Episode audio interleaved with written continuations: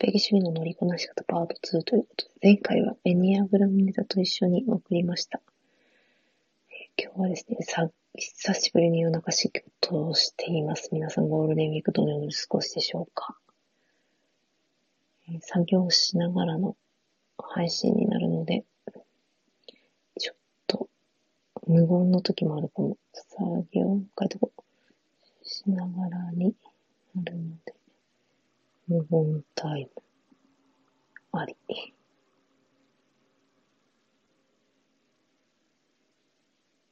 よし。えー、誰かね、来てくれると嬉しいな。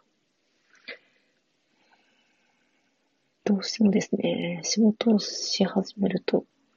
本当に完璧主義出すなって思って、見えちゃうんですよね、いろいろね。でもね、それを使い、使いこなすと、苦しいとかそういうのなくなるから、いいんですけどね。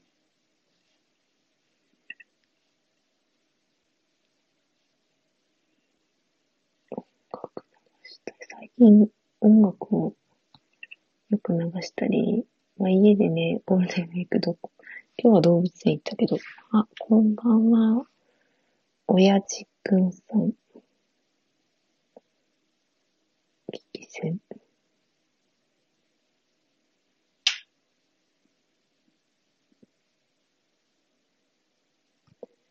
すごい、ロトラママ。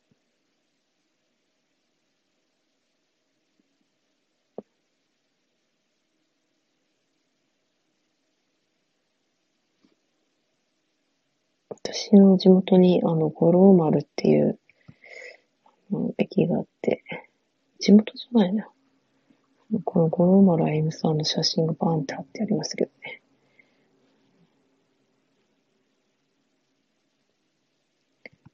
ラグビ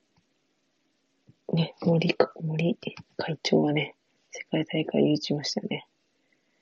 オリンピックはどうなるのやら。えー、完璧主義の乗りこなし方ということで、私がね、今仕事をしていて YouTube の動画配信してるんですけど、その編集を今やっていて、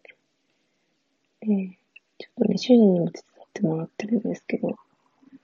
まあ、ですね、見えるあらが。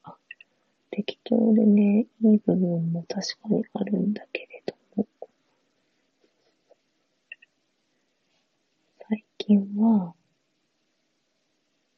子供たちがですね、あいみょんをやたら歌う。なので、車の中であいみょんかけてることもいいんですけど、音楽かけながら。今日もね、インスタ、インスタライブの方をしていて、最近、いろんなことを、そうですね、学びながらアウトプットするのに、ちょっといろいろ使い分けつつ、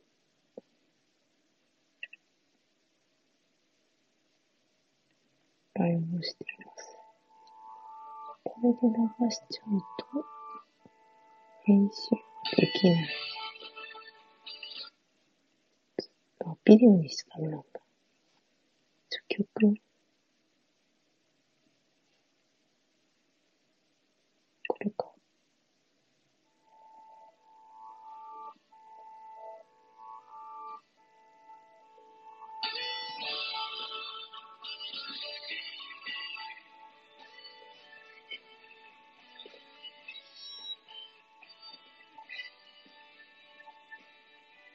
すごい。歌詞が出るね。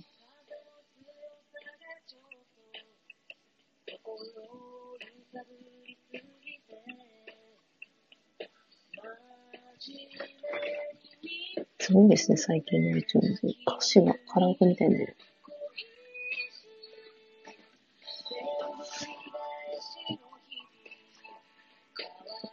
聞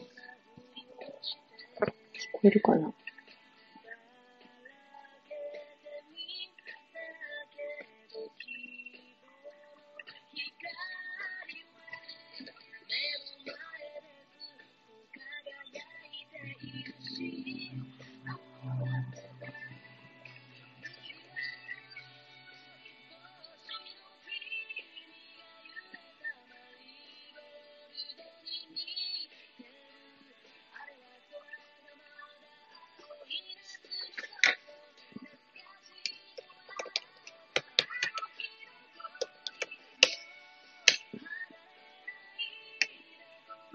キーワードプランナーとかね、使ってる人いるのかな ?YouTube 編集してる人来ないかな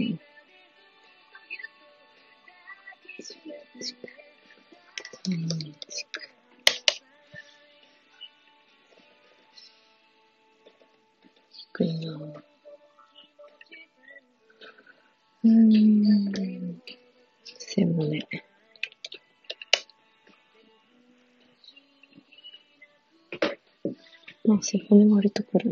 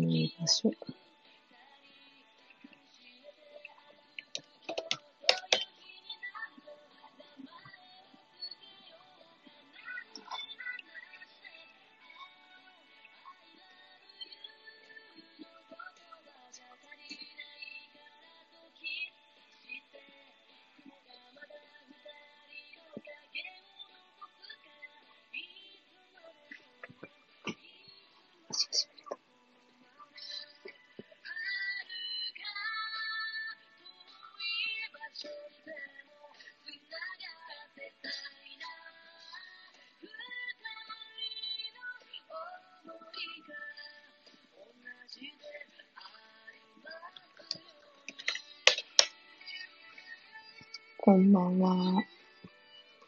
えー、まさきさん、ゆきさん、皆さん起きてますね。元パーソナリティのテーマトークラジオ、近隣美雑学、生活、仕事、学び、バイオリン。バイオリン、こんばんは。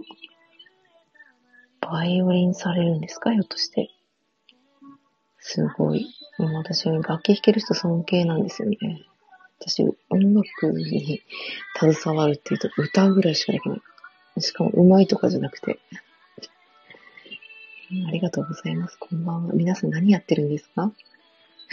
完璧主義のやりこしなこなし方とか書いてるけど、私ちょっと仕事で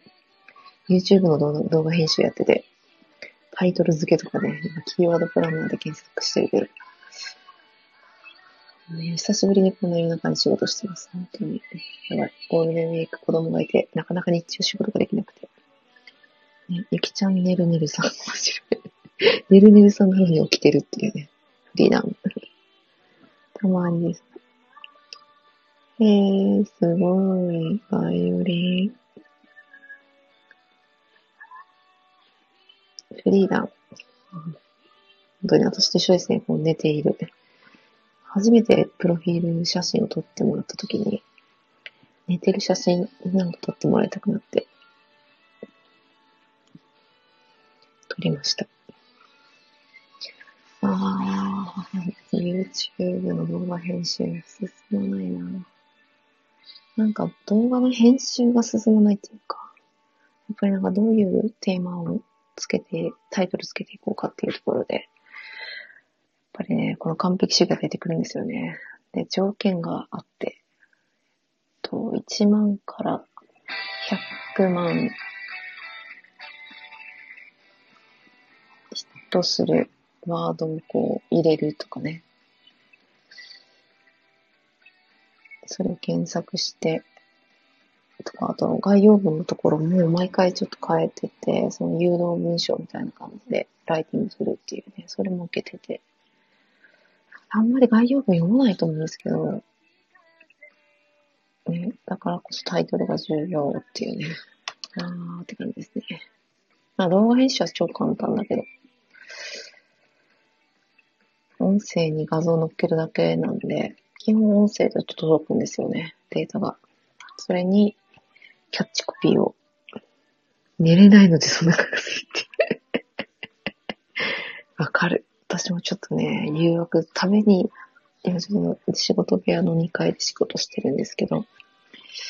ちょっと食べ物を探しに行きたくなりますよね。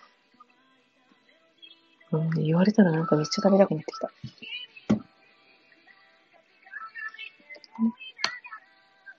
最近子供たちがあいみょんをですね、口ずさむんですよ。なるほど。あいみょんを流しながら、かわいい、子供たちがあいみょん歌うとかわいいなって感じ。本当に。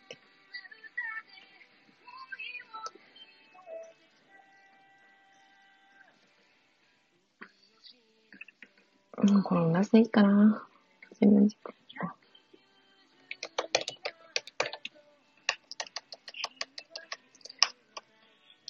ゴールデンウィーク皆さん何して過ごしてるんですかね。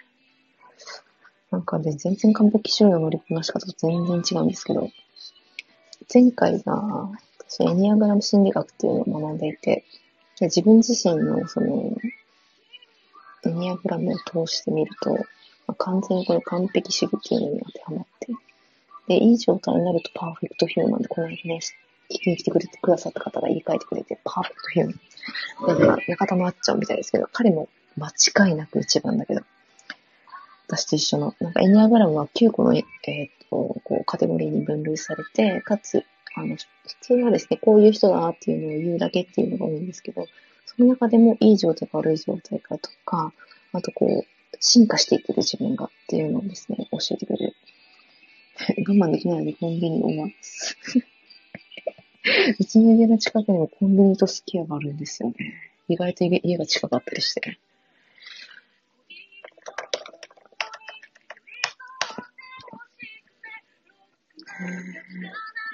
糖分が欲しいですね、糖分が。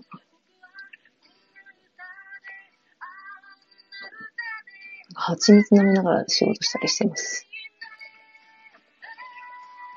なんか、あの、利き蜂蜜っていうのがあって、美味しいって感じるやつをこう、テイスティングさせてくれるとこがあって、それで、蜂蜜は結構蜂さんが農薬をチュッチュッチュッってしてる可能性があって、それで死んじゃったりするっていう、なんかじ、なんかこう、現象かも起きてるんですけど、そういう農薬をチュッチュッチュッって吸ってない、もう本当にアフガニスタンとか、あの、その山奥の山奥で取れたような、で、その売ってる人が直接あの、防護服みたいなの着て探しに行くみたいな。そこで必ず自分の目で見て、で自分で品質をチェックして、成分を全部、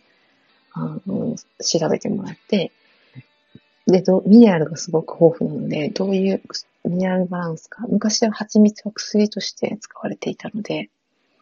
蜂蜜療法っていうのがあるんですけど、蜂蜜の成分を調べて、こういう成あの成分が含まれているから、どういうあの病態の人に効くとか、どういう状況の人に効くとか、こういう時に食べるのがおすすめとかっていうのがあるんですよ。で、子供たちとか、あのこう代謝が良かったり、エネルギーいっぱい使う子供たちとか、あとは、ちょっと病態に傾いてる人炎症が起きてたりとかっていうと、やっぱり糖を使ってエネルギー代謝して、より消費していくので、結構白っぽいのが糖度が高いんですけど、それをね、美味しいと感じる人が多いんですよね。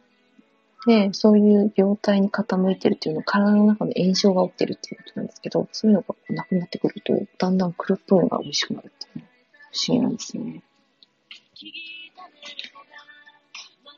あ、行っちゃったかな、コンビニとすき家に。帰ってきてくれるから。ゼロの時は歌ってようかな。ないでいい。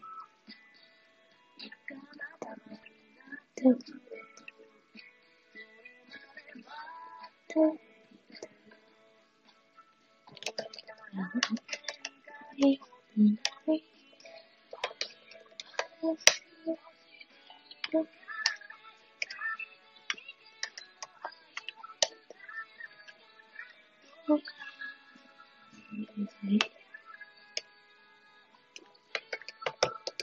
角これ面白いか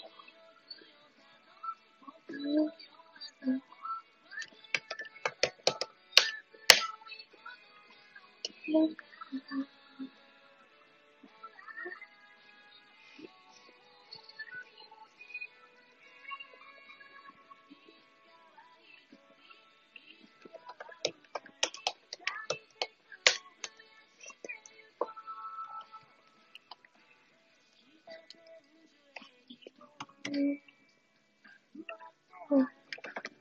ここかな。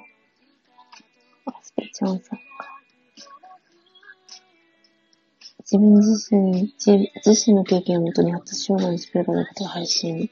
です。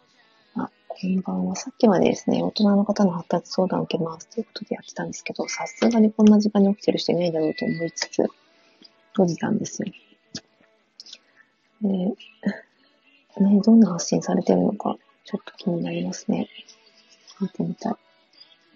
おはようございます。早いな。私は久しぶりに、ゴールデンウィーク中、ちょっと家で在宅で仕事してるので、子供たちがずっといるから、日中、もう動物園連れて行ったりとか、なかなか仕事ができなくて、久しぶりに今、動画編集の仕事をしていつつ、完璧収入の見こなし方っていうことで、前回パート1みたいなお話をして、今回パート2えー、やろうかなと思いながら、あの、全然違う雑談してました。で、歌ってました。全然完璧主義じゃないっていうね。あのね、こういうね、仕事的なことになるとすっごいこう完璧主義が出てくるので、そういう時にどういう風に使っていくかなっていうのがですね、うん、ポイントですね。で、ん？ベトカブさん。うん、コツコツとして資産一億を築きます。すごいですね。4月から年号のセミリタイ生活を始めます。株式と配当金、株主優待節約、副業が得意です。最高じゃないですか。気になりますか？今日、自己紹介と始めてたきっかけで、まだ一回、そうなんですね。気になりますか？今日自己紹介と始めたきっかけでした。まだ一回です。あ、そっか。始めたてっていうことか。ツイッターとかされてる。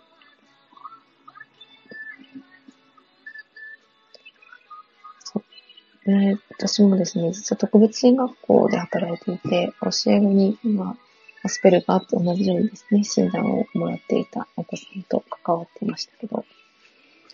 すっごくやっぱりその時に一緒にね、過ごした子供たちから学んだことが多くて、そこが頭の中に、ね、離れなくて、ずっとその発達っていうのをテーマにですね、えー、学びを深めて、それを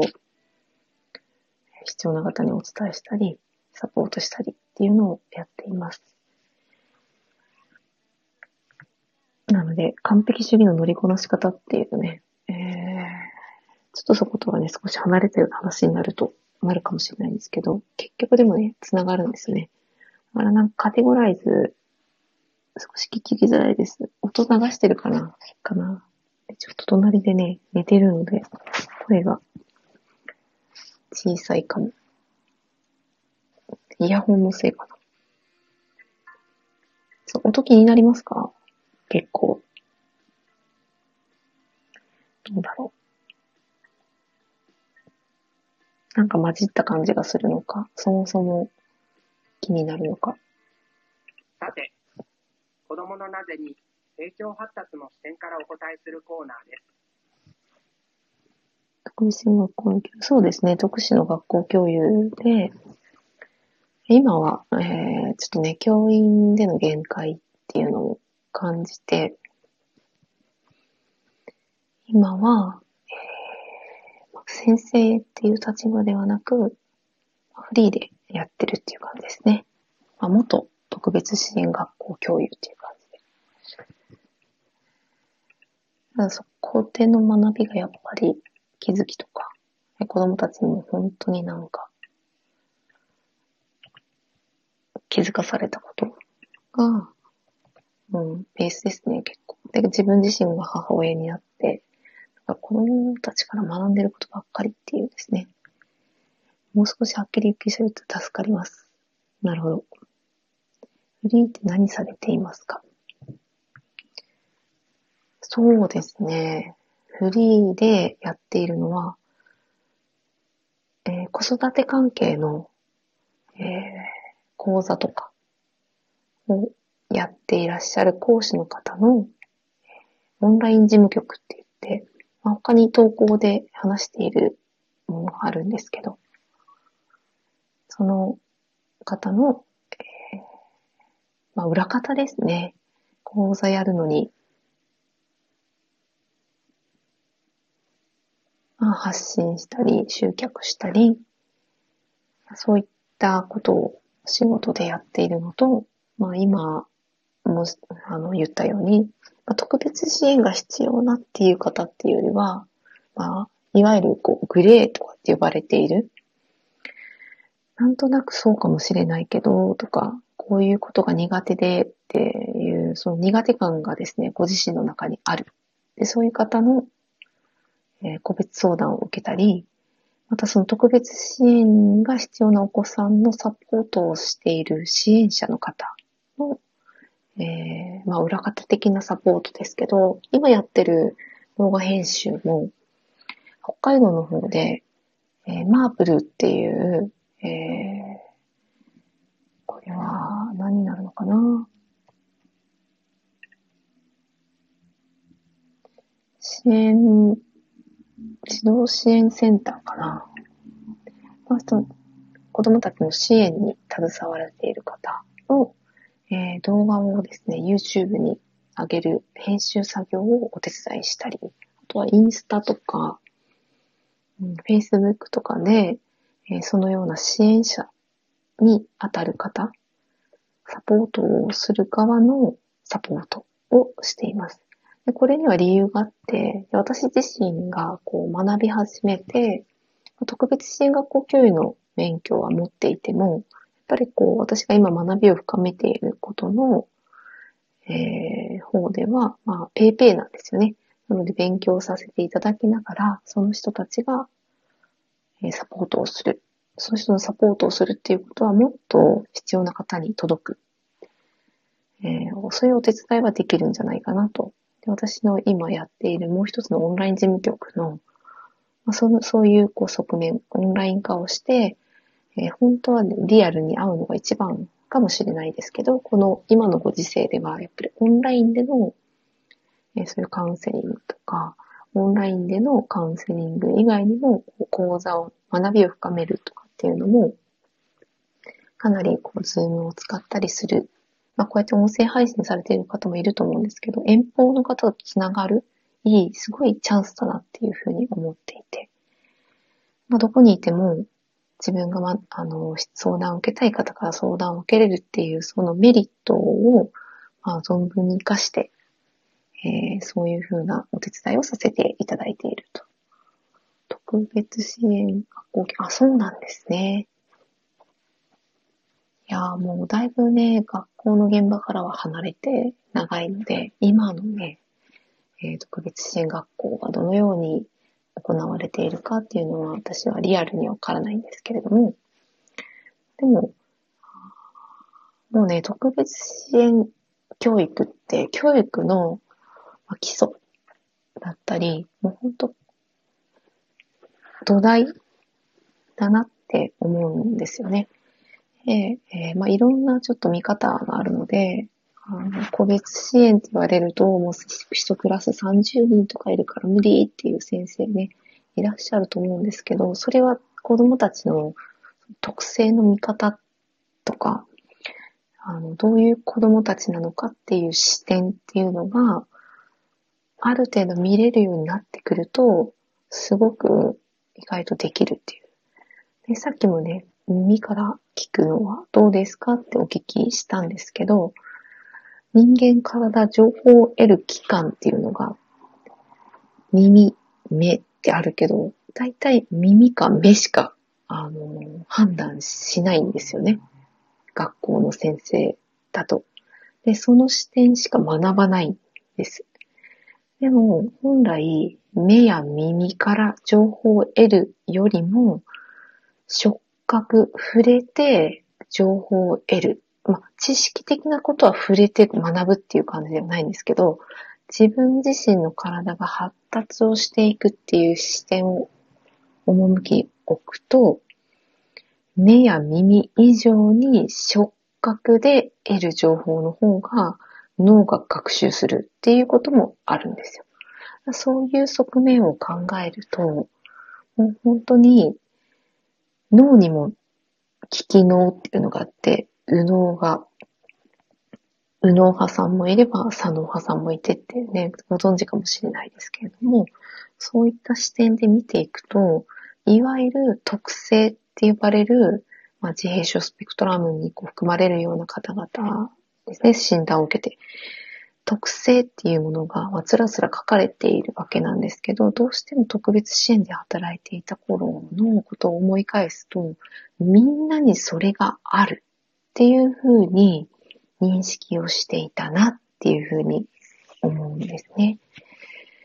それっておかしくないかなっていうですね。まあ、そういうこともあるんじゃないかなっていう一つの見方として、そこを見ていくっていうのは、その、私で言うと生徒たちと、こう、信頼関係を築くのに、やっぱりどういうふうに相手が思ってるのかなっていう、コミュニケーションをうまく取るために、そこを切り口として見ていくっていうことは、すごく悪くはないと思うんですけど、やはりどうしてもそこを決めつけにかかっていた。私自身もやっぱりそういうふうに、まあ一緒にこう働いていた、えー、先生たちからも言われるわけなんですね。まあ私も知識が浅かったので、まあ、勉強をしながら、日々勉強しながら、まあ、子供たちと関わるっていうことが多かったので、なので、うん、その時にそのただ特性として書かれていることだけを頼りに子供たちと関わると、なんか違うっていうことにすごく出会うわけなんですよね。そう考えてくると、まあ、本当に学校で働いていたことを本当今思い返すと、今だったらもっと、えー、その、えー、子供たちのことを分かることができたんじゃないかなって思うし、また、その困っている感覚、親が困っているって、その子供の困り感とは違うんですよね。子供自身が困っていることに気づけるっていうことができたんじゃないかなっていうふうに今では思っています。なのでそこをもう本当にね、辞めてから時間結構経つんですけど、今ずっと学び続けて、それをお伝えしている原動力っていうのは、やっぱりその時に私に関わってくれた子供たちがいるからかなと思っています。えー、クイットさん。これは、あれかな？スタイフ始められたばっかりで名前をこう変えてない状態の方かな？クイットさんでいいのかな？こんばんはかな。さっきおはようございますだったんですよね。そう、ちょっとね、特別支援学校で私が以前働いていたことがあって、えー、その時のお話をしていたんですけれども、タイトルと何にも関係がないっていうね すごい詩あるんです。そうですね。医師医師のような、その時にやっぱりなんか申し訳ないかったっていう自分のこう、なんかこう、何もできなかったなっていう思いが意外と強かったんですよね。本当になんか無力感を感じるっていうか、子供たちは子供たちで楽しく学校生活を送ってくれていたなっていうふうにも思うんですけど、やっぱり私は高等部にいたので、っぱりこう社会に出す、こう最後のところを過ごしていたんですよね。で、そこから先の人生の方が長いわけじゃないですか。なのに、そこを決める選択をするときに、私の意見がものすごく反映されるありがたいっていうか、まあそこで優越感にしたる人もいるかもしれないけど、俺が決めてやった、みたいな。俺が見つけてきた進路指導だから、みたいな。でも私的には本当にこのせ子たちが、その、そこで働くってなって一生過ごすっていうのに本当に適してるのかどうかっていうのがですね、もっとなんかやれるところ、その子たちの持ってる能力を最大限に活かしてやれるところがあるんじゃないかなって思うんですよね。思っていたんです、実は。で、やっぱり学校なので、あなたの夢はみたいなことを聞くんですよ。そういう時間もあったりして。で、生きる力を育むとかって言って、まあ、授業をやったりもするんですけど、うん、なんかすごい上辺だけど、ウルトラマンになりたいって言ってるような子供たちをこう見る感覚で、いろんなことをね、お菓子屋さんになりたいとか言うんですよね。でも本来の生きる力だったり夢ってなると、じゃあそこから、ね、どうやったらそういうふうになれるのかとか、そこに近づいていくために今何をし、をね、したいのかとかっていう話に展開していくと思うんですけど、もうほんと書いて終わり。一番なんかショックだったのは、なんか私が2年目かに持ったの ADHD の女の子で、すごくあの言葉は喋れるんですけど、やっぱり、まあ少しこう注意が散漫でとか言われている子だったんですけど、すごくこう自分の思いとか、考えとか、その、それに対してのやる気っていうのはあったんですよね。もちろんなんですけど。で、その子が、まあ、先生になりたいって言ったんですよね。もちろん高校生なんで、大学に行ってっていうね、私本当にせあの視野が狭かったなって思うんですけど、今だったら、先生って呼ばれるっていうか、誰かに何かを伝える側になることなんて、どんな人でもなれると思っているんですよね。それは本当に今いろんな人と関わっていて、そういうことができるっていうふうに、本当確信なんですけど、誰か、誰でも誰かのためになれると思ってるんですね。それが自分が気づいてないだけで、その人自身が生きてきた生活とか人生が誰かのために必ず生きる。えすいません。かなり注意やることがあるので、はい。もう全然いいです。ありがとうございます。律儀ですね。そう。なので、ちょっと手が止まってた作業をし、私も。2時に起きて何やるんだろう。すごいなちょっと歩みを再開しよう。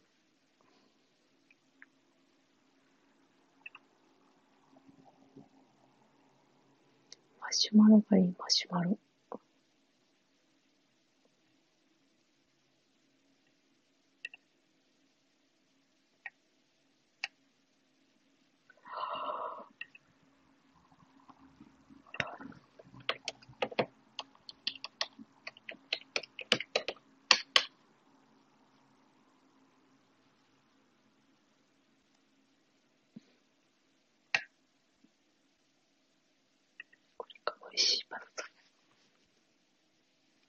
マ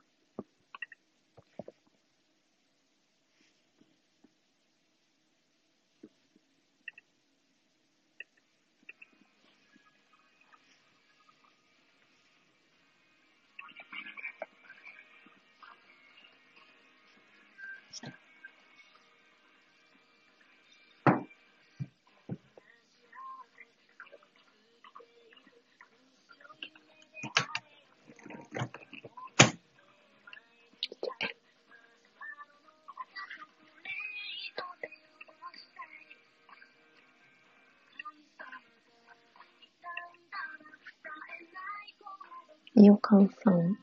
いよかんさん。こんばんは。いよかんさんって、手当て3秒でフォローしないでね。あのー、誰だっけしじみさんところによく来られる方ですか？ひょっとして。違うかなしじみさんがよかんちゃん、よかんちゃんって言ってるけど。私最近ちょっと、あの、ライブに遭遇できてないので、しじみさんの、ひょっとして、でもなんかちょっとアイコンが違うような、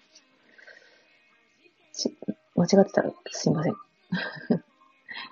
こんばんは。完璧主義の乗りこなし方じゃない話をずっとしてました。今、作業、もう久しぶりにちょっと夜中ね、作業しないといけなくて、動画編集を眠くならないように、あいみょんかけてやってるけど、ついつい歌っちゃって集中できないっていう、そんな現象に陥ってますけど。そうですね、さんよく言ってる。あ、そうなんですよ。いよかんちゃん、いよかんちゃん言ってますよ。言ってませんかね？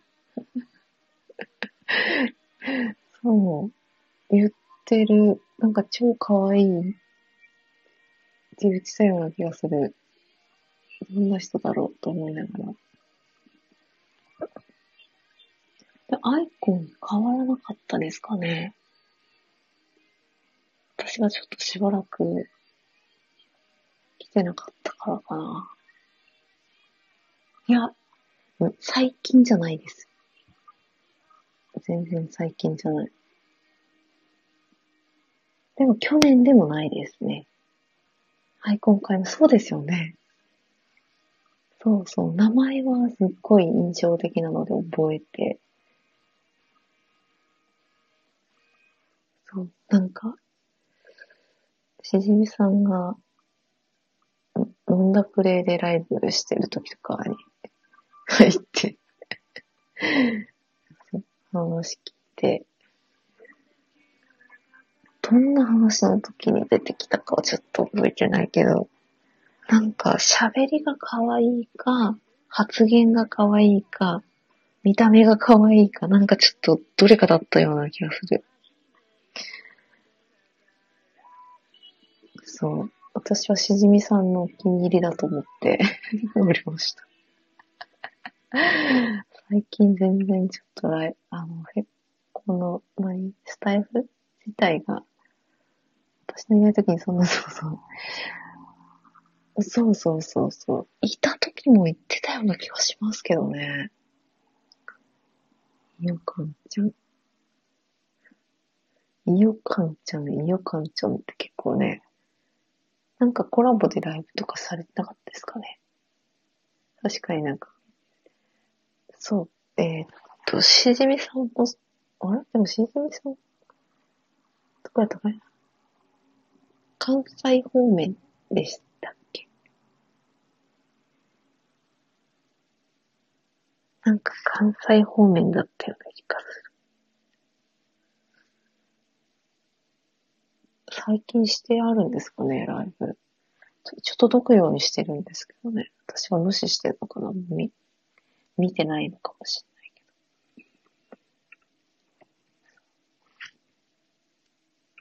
ど。久しぶりに開けて、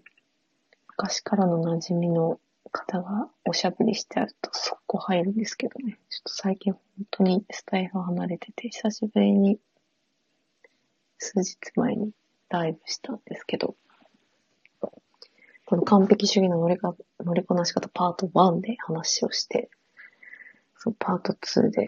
話しようかと思ったら、さっきはちょっと別の話になって、全然違う話をしてました。YouTube の動画編集を今やっていて、もう本当にゴールデンウィーク、子供たちが毎日家にいるので、日中がちょっとね、やらないといけない仕事があって、あんまり最近は夜遅くまで、ね、やらないようにしてたんですけど、どうしてもやらないといけない。そう、このやらないといけないっていうのが嬉しいまでありがとうございました。いえいえ。しじみさん、またライブ聞きに行きたいな。やらないといけない。完璧主義ですよね、本当に。べきで固められているエニアグラムっていう心理学があって、それをですね、見ていくと9個のパターンに人は分けられるっていうね、なんかそういう話をしたんですよ。その中で、一番っていうのが完璧主義に当たる。私はその素質、あの素質というかそのパターンを持っているので、うん、ちょっとね、攻略していかないとね、もうどこ行ってもどこの自己啓発見ても、なんかこう、コーチングだったりとか、なんかビジネス系だったりとか、その他のことだったりとか、何でもなんですけど、最近なんか完璧主義を捨てろ、みたいなね、言われるけど、簡単に捨てれたら苦労せんわっていつも思ってますけど、なんかね、最近はその乗りこなし方、ムクムクっと出てくるその完璧主義って勝手に出てくるから、それを意識化に上げてっていうね、なんかこう習慣化のセミナーみたいですけど、なんかね、やらないと、本当に無意識でやっちゃうから。だから仕事もそれでやるとものすごく、あの、完璧にできるときは、本当に素晴らしい評価もね、なんかありがたいことに、あの、いいんですけど、それをずっとやってると相当きついんですよね。でも体育会系なので、体力で押してやっちゃうから、まあ、こんな感じでやっちゃうんで、お、おむらぐびとさん、こんばんは。おはようございます。どっちかなあえ心理学研究所、関西人がお送りする心理学フリートークオムライスラグビーだ。さっきもラグビーの方来たんだよね。うん、おむ、あ、なるほどね。おむ、ラグビーと、わかりやすい。役立つ心理学知識は、そうなんですか。今ちょうどですね、エニアグラム心理学っていう話を学んでいて、えー、それについてちょっとお話をしていたところでした。で、前回が、えこの完璧主義の乗りこなし方を、まあ、エニアグラム的視点から見るっていうお話をして、今日は全然こうタイトルに挙げてるけど、全然関係ない話をしておりました。で、このイヨカンさんっていう方がですね、私がよく聞きに行くしじみさんっていう、また面白いおおじさんつってからね、お兄さん、お兄さんかな？おじさんよね。おじさんがいて。その方のところで、いよ、かんちゃん、いよ、かんちゃんって言われてる方がたまたまね、こんなに遅いのに来てくださって、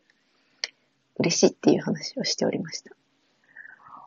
オムラグビットさんのその心理学っていうのはどういう心理学を発信されてるんですかね？気になる。私は心理学をこう、なんか学びまくっている人ではないので、まずちょっとこう、いろんな切り口の一つで、エニアグラム心理学っていうのを学んでいるだけで、特にその、抹茶心理学に詳しい人っていうわけではないですけど、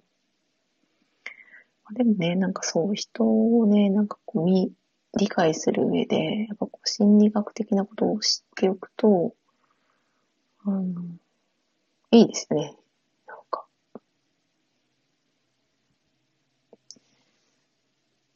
コミュニケーションだったり、人付き合いに関しては、そうですよね。もう本当に、そうですね。私もエニアグラムに関しては、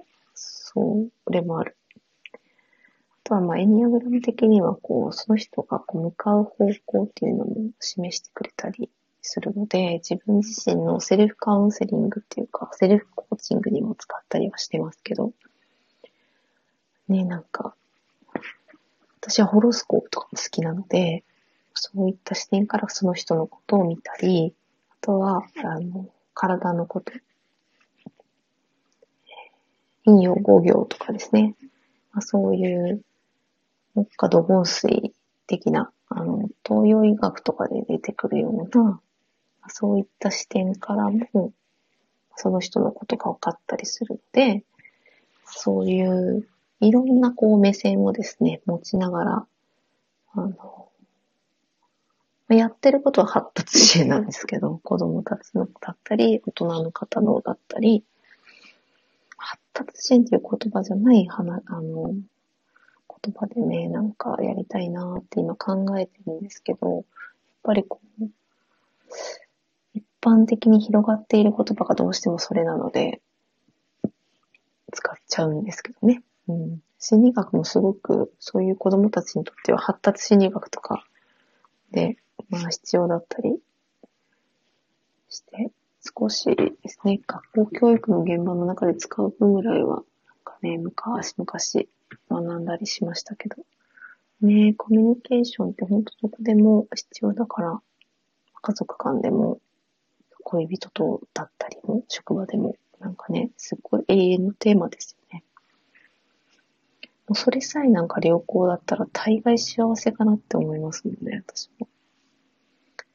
ね、健康、めっちゃ体健康でもずっと、それはちょっとあんまないかなと思うけど、ずっと家族と揉めてるとかね。揉めてたら大体健康崩すんですけど、健康害すると思うけど。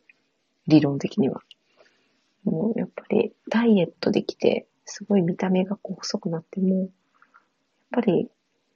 人付き合いがうまくいってなくて、悲しいとか、ちょっとこう、モラハラ的なことを受けるとか、DV されてるとか、なんかそんな、紐の男と付き合ったりとかね。それだとなかなか幸せって呼べるのかなって、それで一生生きていきたいなって思うのかなって感じたりもするので、うん。まあそういった時にですね、それちょっと論理的になるのかもしれないけど、その心理学のこととか、科学のこととか、まあ私で言うと発達のこととか、体の成長とか、うん、知ってるとですね、ちょっとこう突破口が持てますよね。あの、こう、あの、オムラグビットさんのラグビーはわかるけど、オムライス好きなんですかね。私も昔めっちゃオムライス好きで、なんか自分が料理をできるようになりたい順番を食べたいものを作れるようになる順番だったので、一番最初はなんか、まあ、ホットケーキみたいなのから小学生の頃作れるようになる、なりたくて、次がミルクシェーキ、なんでかミルクシェーキで。で、その後、肉じゃがが好きだったんですよね。なんか一人暮らしするまでに肉じゃが作れるようにと、あとかぼちゃの煮物が大好きで。で、その次がオムライスですよ。めっちゃオムライス好きだった。で、あれってなんか中のご飯って何でも、明日死ぬ、死ぬからオムライス食べ。明日死ぬ。ご飯変えるだけでめっちゃいけるじゃないですか。いろんな種類。あとソース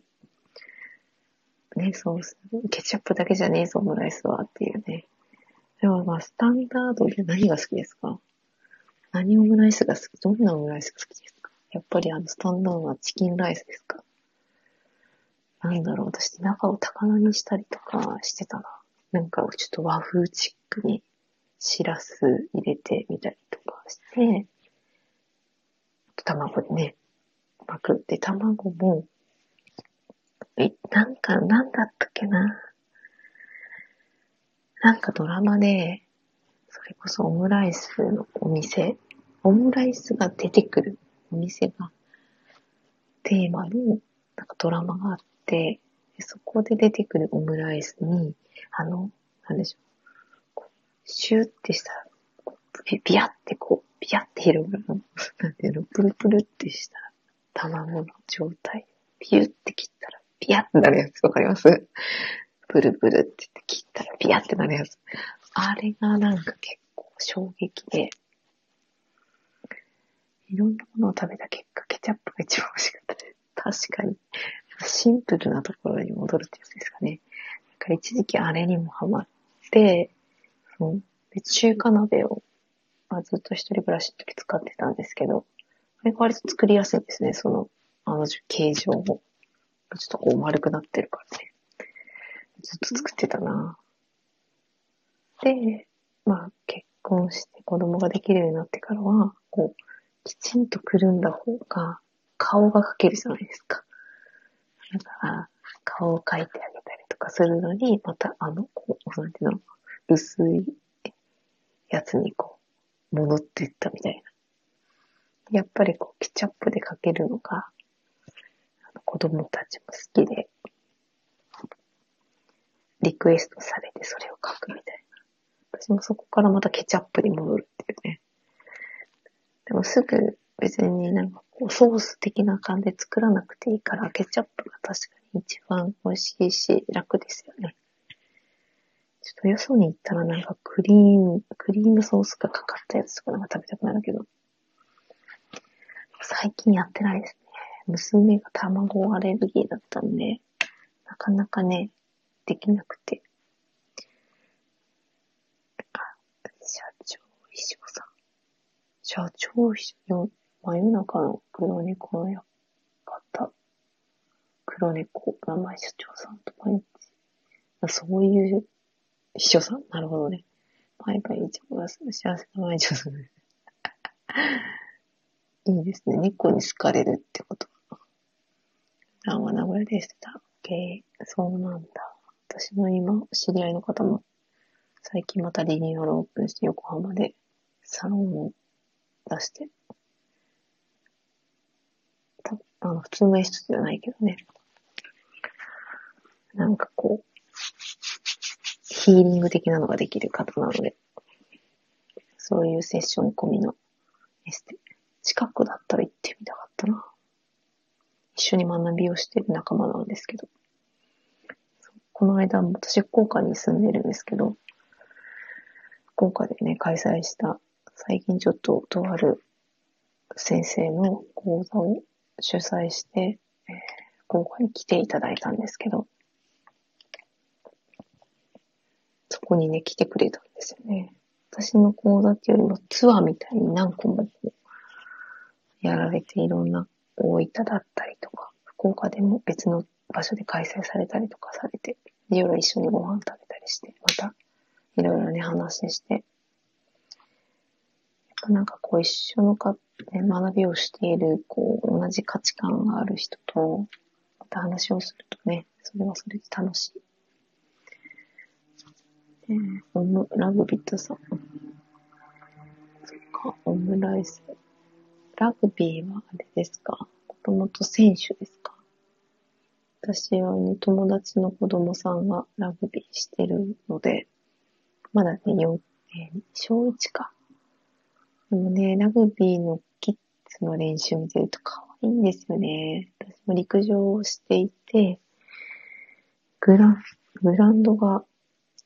一緒のところで子供たちのラグビー教室があってて、あの、タックルす姿が、あの、先生というかコーチは、こう、ガタイがこう結構良くて、幼稚園生ぐらいの子たちがあのヘッドギアして、ダーって走って、突っ込むっていう練習を知ったんですよね。めっちゃ可愛かった。懐かしいな。高校生ぐらいの時のことですけどね。それ、あ、陸上をしてて。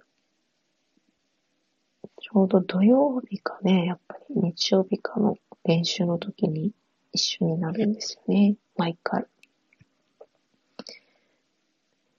で、なんか小学生とかじゃなくて、幼幼児、幼児教、教室だったので、またこう、なんかユニフォームを着てる姿も可愛いっていうね。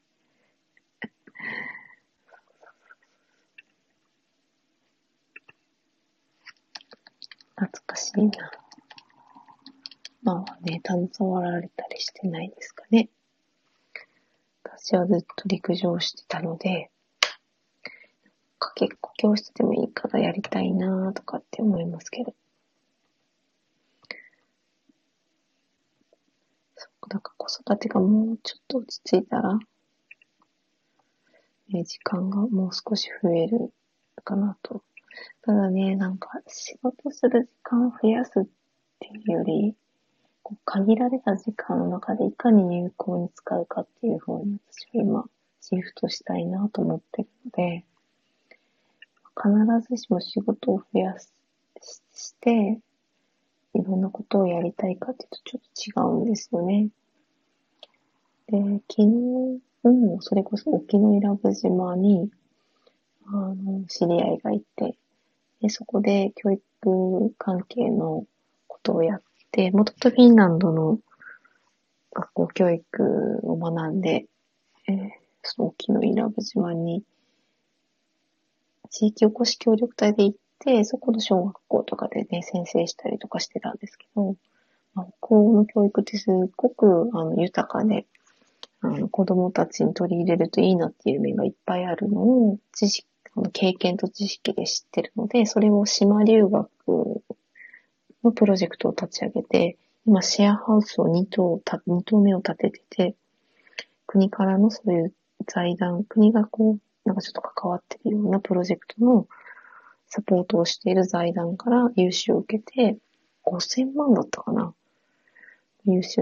あの、女性が決まっていて、年間で3組最大で受け入れるって言っちたんで、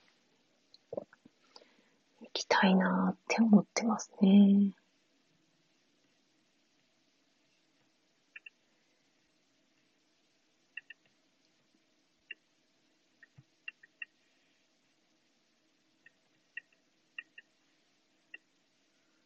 みんなよく起きてるな。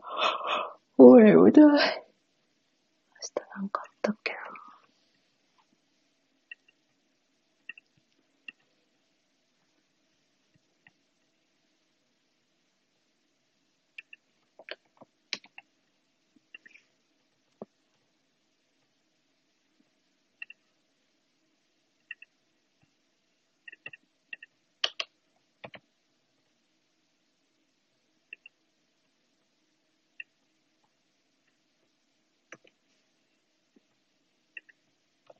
人によって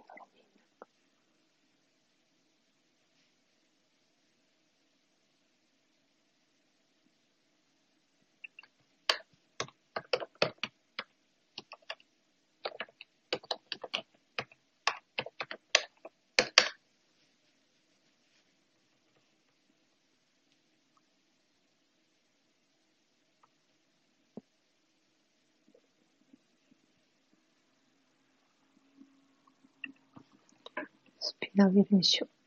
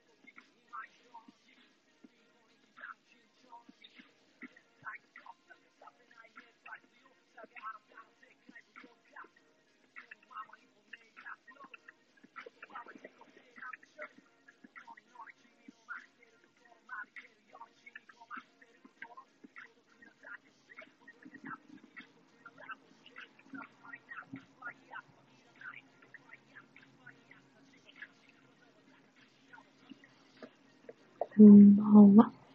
公平に首ったけさん、首の専門治療家さん。首専門の治療家さん。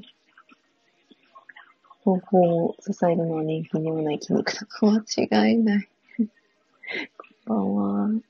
こんなに遅遅い時間まで何をされていたんでしょうか。私は今、ゴールデンウィークになかなか仕事ができなかったので、もう久しぶりにあんまり最近しないんですけど、YouTube の動画編集の仕事をちょっとやってるのがあるので、やってるんです。父のこと呼ばれた親いるから何かが出ますによろ。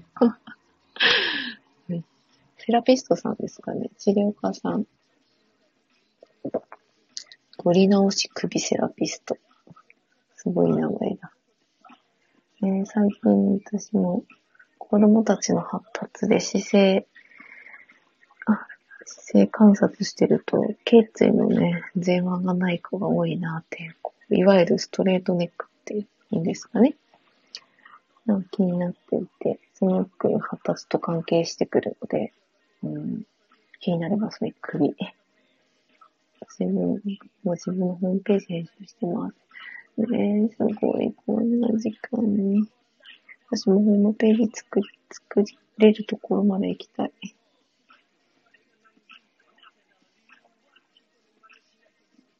どちらでサロンをされているんですかね。都内。ピースワーカーのための学部専門。なるほど。させて分析してこういう的な根本に治療。ファースティングで1ヶ月なんだけど、ファースティング、最近ね、やってる人多いですよね。ダンス始めましたっけ？えー、ダンスされるんだ。面白いな。私、フラダンスやってます。えーどういうクライアントさんが多いんでしょうね。私はどっちかっていうと、あの、健康体の人を鍛えるの、もともと仕事でやっていたので、まあ、健康体って言ってもあれだけど、ある程度こう、アスリート的なトレーニングができる人を、フットサルの、あの、トップ、トップ、まあ、九州でのトップのチームに帯同してフィジカルトレーナーやったりとか、もともと一番最初に勤め出したのが東京の方のパーソナルジムだったので、渋谷の道玄坂登ってすぐの、今もあんのかな？そこでパーソナルトレーナー始めて、そうそうそう、懐かしいです。都内で働いてました、私も。すっごい昔ですけど。今はですね、福岡にいるんですけどね。レンタルサロンなのに自分のサロンはまだ、いやでもすごいですよ。ねえ、やっぱり、家賃とかもすっごい多分、高いだろうか、それだけのね、収入が見込めて、やっぱりそこら辺も考えながらやらないと、続けてらかれないですもんね。いや、そういう意味では、私はフリーランスになって3年目なので、基本在宅で、それこそなんか、あの、PC ワーカーねなんですけど、まあ、それと並行して、あの、発達支援の方をされ、してるので、うん。いろいろされてます。いろいろそうしてるようには自分は思ってないんですけど、一つのことをするのにいろんな学びをくっつけてる、くっつけていってるような感じなので、主にやってるのは、今、あのー今年、今年の4月から、あー発発達関係の方で今ちょっと動いていっていて、特に今は呼吸法を、あの私にお師匠さんがいるんですけど、お師匠さんについて学んでいて、まあそれも発達に関するところですごく呼吸っていうのが重要なので、その呼吸のことを伝えるっていうのもしかりですけど、子供たちの発達を個別の相談を受けたり、まあ、あとは大人の方の、あのやっぱりこう不安が強かったりとか、まあ、なんかね、お母さんたちでよくあるあるなんですけど、まあ、一生懸命頑張りすぎてっていうような方の相談に乗って、どういうふうにやっていくと、この、そこのゾーンから抜け出せるのかっていう相談に乗ったりとか。でそれを特に体の方から、あの、アドバイスをしたり、あの、エクササイズとか、あの、アクティビティがあるので、そういう筋キネシオロジーってご存知ですか？キネシオロジー、あ、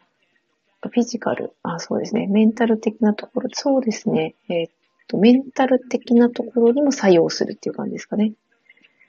そう、やることは体を動かすことなんですよ、ベースは。だから、こう、問診はするけど、なんかこう、書いて、なんか自分と向き合うとか、その、コーチング的なのとは全然違うやつですね。筋キネシオロジーって言います。やっているのは。なので、フィジカル的な側面なんだけれども、筋肉の一つ一つが、えーその人の持つ感情と結びついているっていう、まあ、いいよ語行から、あのーいいよ語行的なものとか、経絡とか、脳神経、神経学とか、まあ、そういうのから、あの、作り上げられたメソッドがあって、それが、あの、応用キネシオロジーっていうものなんですけれども、有名なのがタッチフォーヘルスとかっていうのがあって、それをベースとした教育キネシオロジー教育の現場で、えー学ぶための子供たちの学びを促進したり、学ぶのって子供だけじゃないので、まあ、大人の人で気づいて行動するっていうことを学びっていうふうに捉えているんです。簡単に言うと。で、その行動するのに、例えばなんかね、感情が大きく不安とかががですね、こう関係していて、なぜかこういう時だけ体が動かなくなったり、それこそ硬くなったり、やっぱ僧帽筋一つとっても、えーそういうリンクする感情が出てきたりとかして、普通にこう、鍼灸の先生とか学んだりするみたいなんですけど、その針治療しない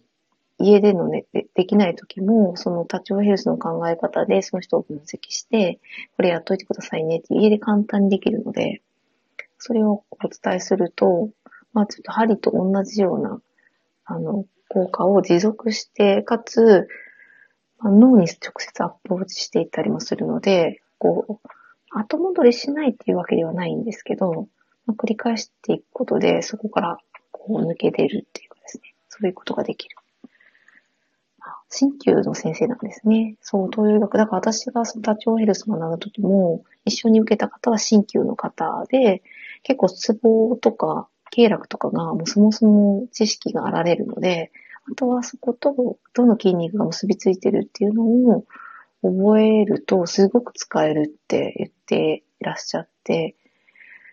で、あのーかつ、そのバランス調整って言って、その人がどういうことでそうやって感情的なも面でとか、食べ物の面でとか、こうバランスを崩しているのかとかっていうのが結構こうチェックしていくとすぐ出てくる。筋チェ、筋反射でチェックしていくと出てくるので、そういった面ではですね、すごく使えるって言われていました。で私はどっちかというと筋肉の方が専門なので、その、経絡とかっていうのが全然頭の中で、その、入ってるものと全く入っていないものがあって、結構覚えるのが、あの、大変だったんですけど、全部すごく詳しく、あの、テキストには書かれているので、教本には書かれているので、そこを見ながらやっていくっていう。それでカウンセリングしてる人もいるし、うん。カウンセリングに使ってる人もいるし、そういう治療家さんが治療的な側面で、その、単純にこう、物理的に使いすぎていたいとか、なんか姿勢が悪くてとか、骨格上の問題でとか、なんかこう、外傷で怪我して以外で、なかなか取れにくい、その、張りとか痛みっていうのも、経絡的に見ていくと、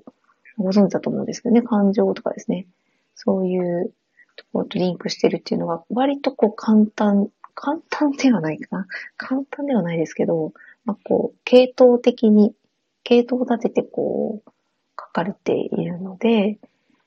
結構、わかりやすいっていうですね。その、探っていく、その、ピンポイントに当てていくのは当てやすいかなっていうふうに思っています。経絡難しすぎますよ。そう。そう。筋肉副業で言うと筋肉と思うんですけど、筋肉別に見ていく。そうです。筋肉別に見ていくっていうことです。だから、まあ、例えば、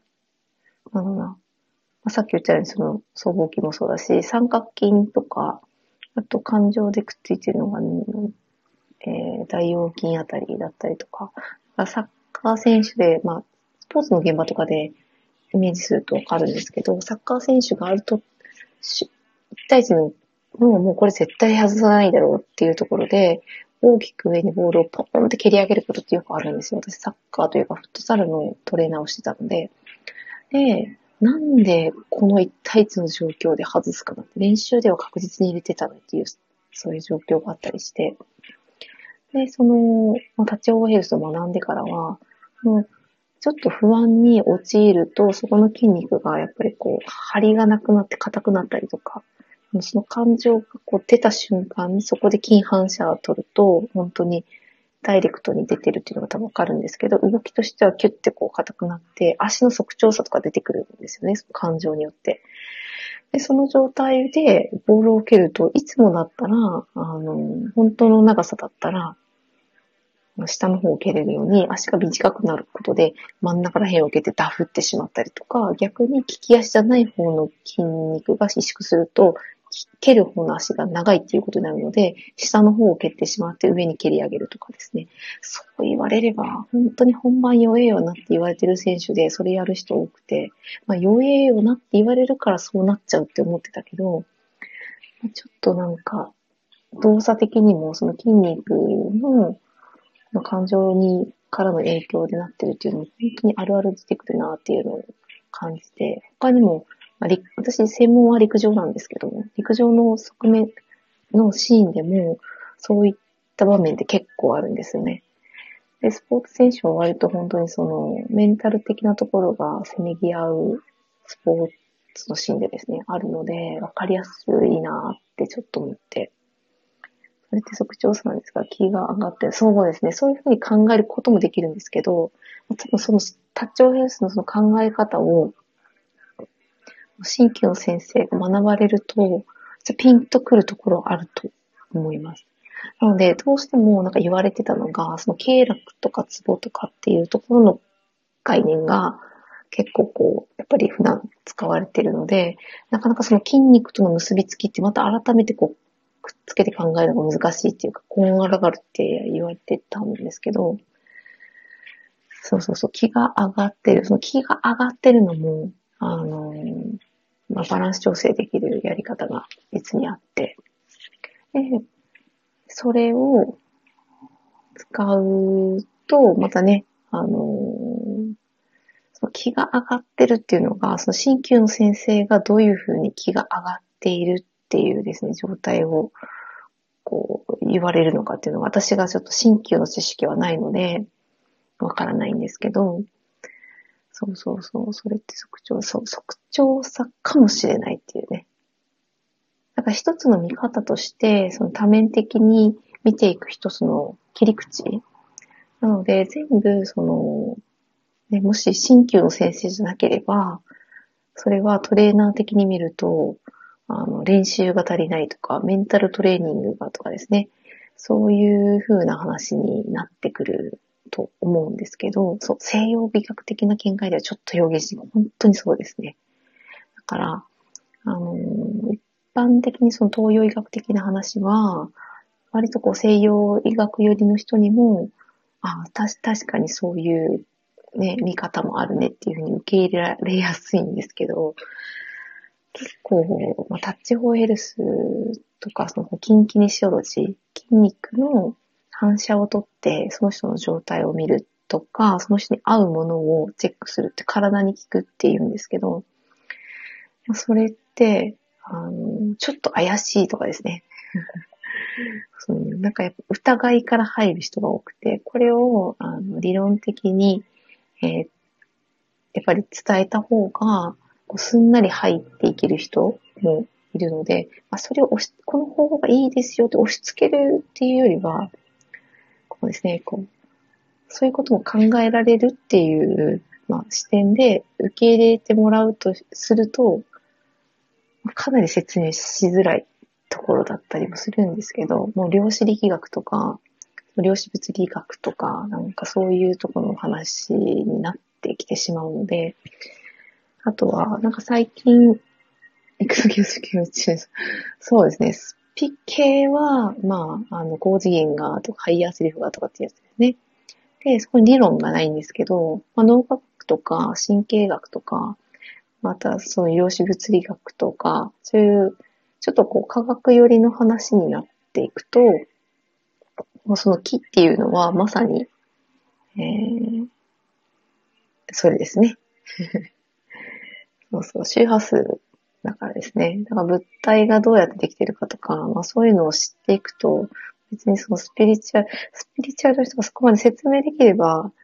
ね、別に怪しくはないんだろうなと思って、私もそこが課題で結構深いところまで勉強してるっていう感じなんですよね。そうなってくると、なんかもう本当現現代医療というか、いや、もう西洋医学が本当にちょっとね、相当遅れてるのか、遅らされているのか、まあ、結構私も市役所のそういう課で働いていたこともあるので、かなりこう、利権と結びついてるのはもうすごくビシビシ感じていたんですよね。お金の流れがあるので、だからやっぱそこと切り離せなくて、もう医師会に入ってない先生とかも本当にぽいみたいな感じだったから、自由診療してる先生とか、すごくなんかこう、自分の考えをしっかり持って、結構真実と呼ばれるようなところで勝負してるっていうね。潰されてもおかしくないみたいな先生もいらっしゃったんですけど、もう全然市のそういう健康事業とかにはもう全くこう、入、入らせてもらえないみたいな。うん。ねえ、なんか、ちょっといろいろね、なんか話し出すと、こっちはもう、ね、変な話、いわゆる変な話みたいな話になっちゃうのであれですけど。でもなんか、情報をきちんと取っていくと、まあですね、行き着くところは、今言われているようなことかな。健康、健康経営に関する業界はどれも正解でどれも間違いではないか。そうなんですよ。その人が何選ぶかだけなんで、まあその人次第。ただまあ、一つ言えるのは、あの、お医者さんが言ったから正解ではないっていうですね。それもすべて言われたけど、それを信じて選んでるのは自分だから、結局自分が何を選ぶか、うん、その選んだことが正解だと思います。で、あとはそれをやってみてどうだったかっていうのを自身で感じること。もうここがも本当に最高に重要かなっていうふうに思っていますけどね。すごいみんな起き、起きてますね。はぎさん。はじめましてですかね。医師は基本データでしか診断できませんが、そうなんですよね。本当にね、悪い人っては言わないけど、もうね、娘がやっぱりこう西洋医学に頼らないといけないような手術をしないといけなかったので、それもね、今でもまだ本当にね、必要だったのかなって思いますけど、やっぱりその時の私には、その、西洋医学的なアプローチを断るっていうだけの、そういう知識と自信と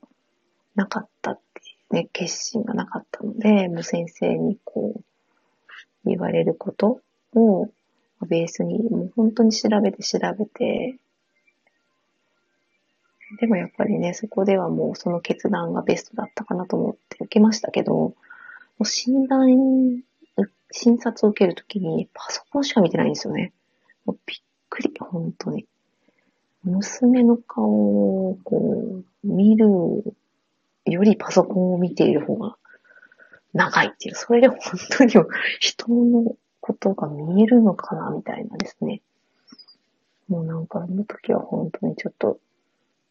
怒り通り越してっていうですね。だからやっぱそういう人に、心臓の手術だったので、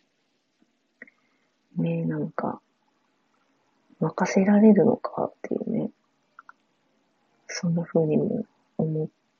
ちゃったことはありましたけど、だからこそやっぱりこう体を触ってとか、その人のことをしっかりこう見てとか、その人のその施術家の方の、やっぱりこう、必要な視点で情報を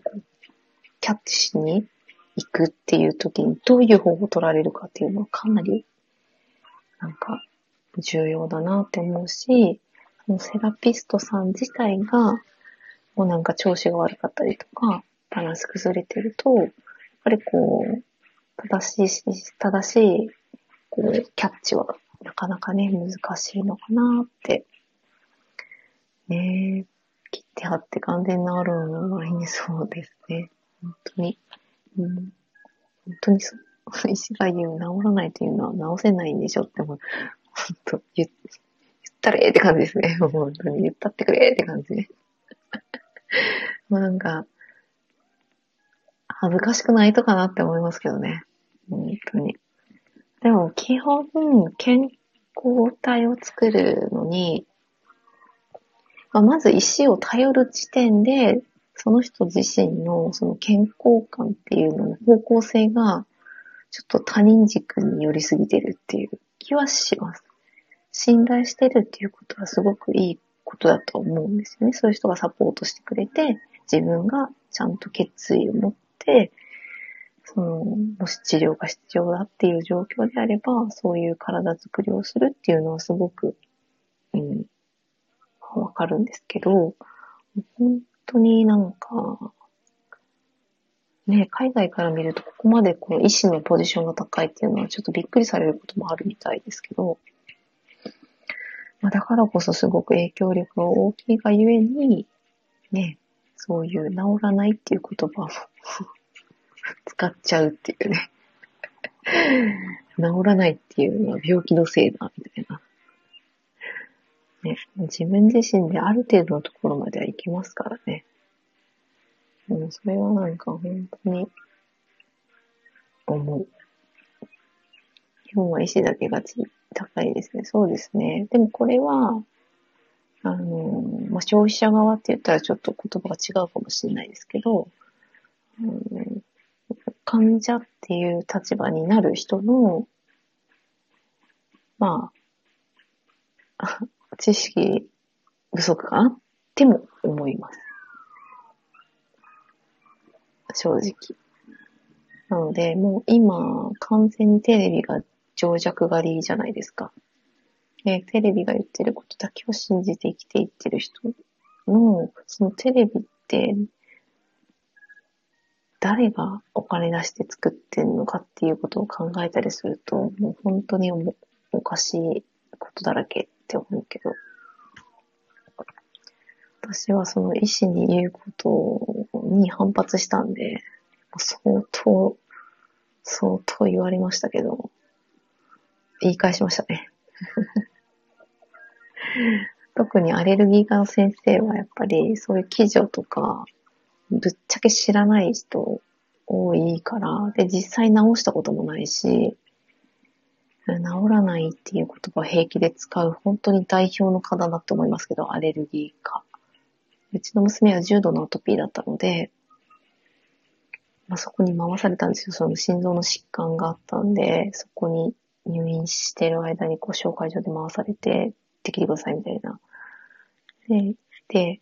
で、どうしてもその治療を受けないと死にますよ的な、勝手に殺さんでくれみたいなね。生き通しいと思って。そう。健康の情、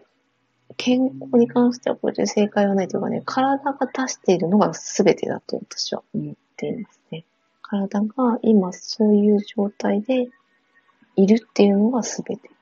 うん。だからなんか健康になりたくて生きているって、じゃないじゃないですか、正直。だから、何をもって健康かとかもそういうなってくると人生観とかのいう話になっちゃうので、本当になんか健康だけにフォーカスしても幸せじゃない人いっぱいいると思うんですよね。テレビでね、エゴマがいいって言うから次の日ね、エゴマ油が売ってるところに 行ってみたいな。とか、納豆がいいって言われて、納豆を買い占めに行って、ね、なんかその人の価値観、それで安心して、毎日が安らかに過ごせて、ハッピーで、で、かつ、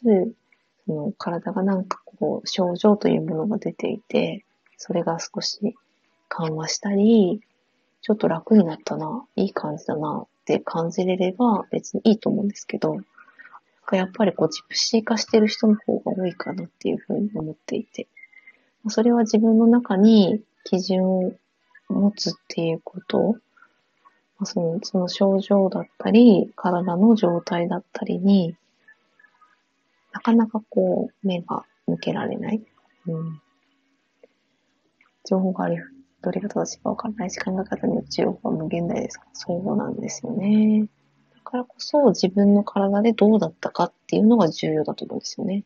だから多分同じ治療で治る人と治らない人だって、中の体の状態って絶対瞬間的に切り取って全然違うと思うし、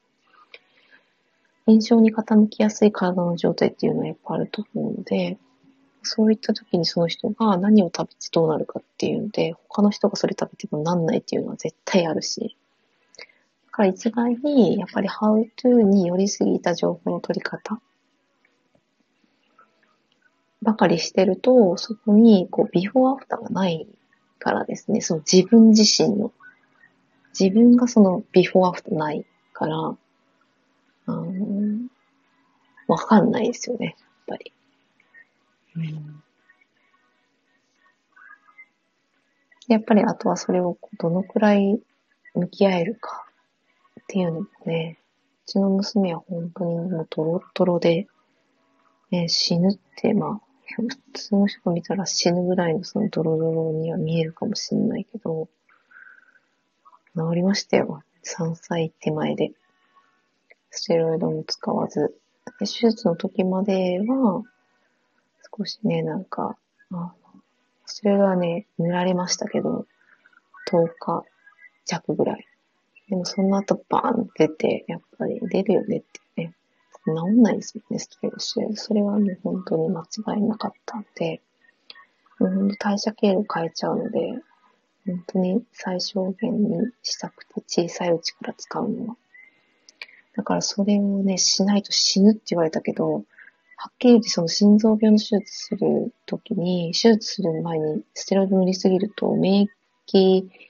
が抑制されちゃうので、感染症にかかりやすくなっちゃうんですよね。そういうことも知らないで言ってくるんですよ。本当に腹立つと思って。だからやっぱその辺の、やっぱ使うにしてもバランス状況とかやっぱ見れないと、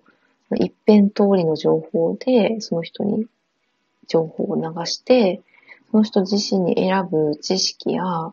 軸がないと、もうプレプレでね、私も全く知らなかったら使って悪くなるわ。なんか変な感染症になるわ。なんか手術の予防悪いわみたいになってたんじゃないかなって思うけど、その時の震源の先生が、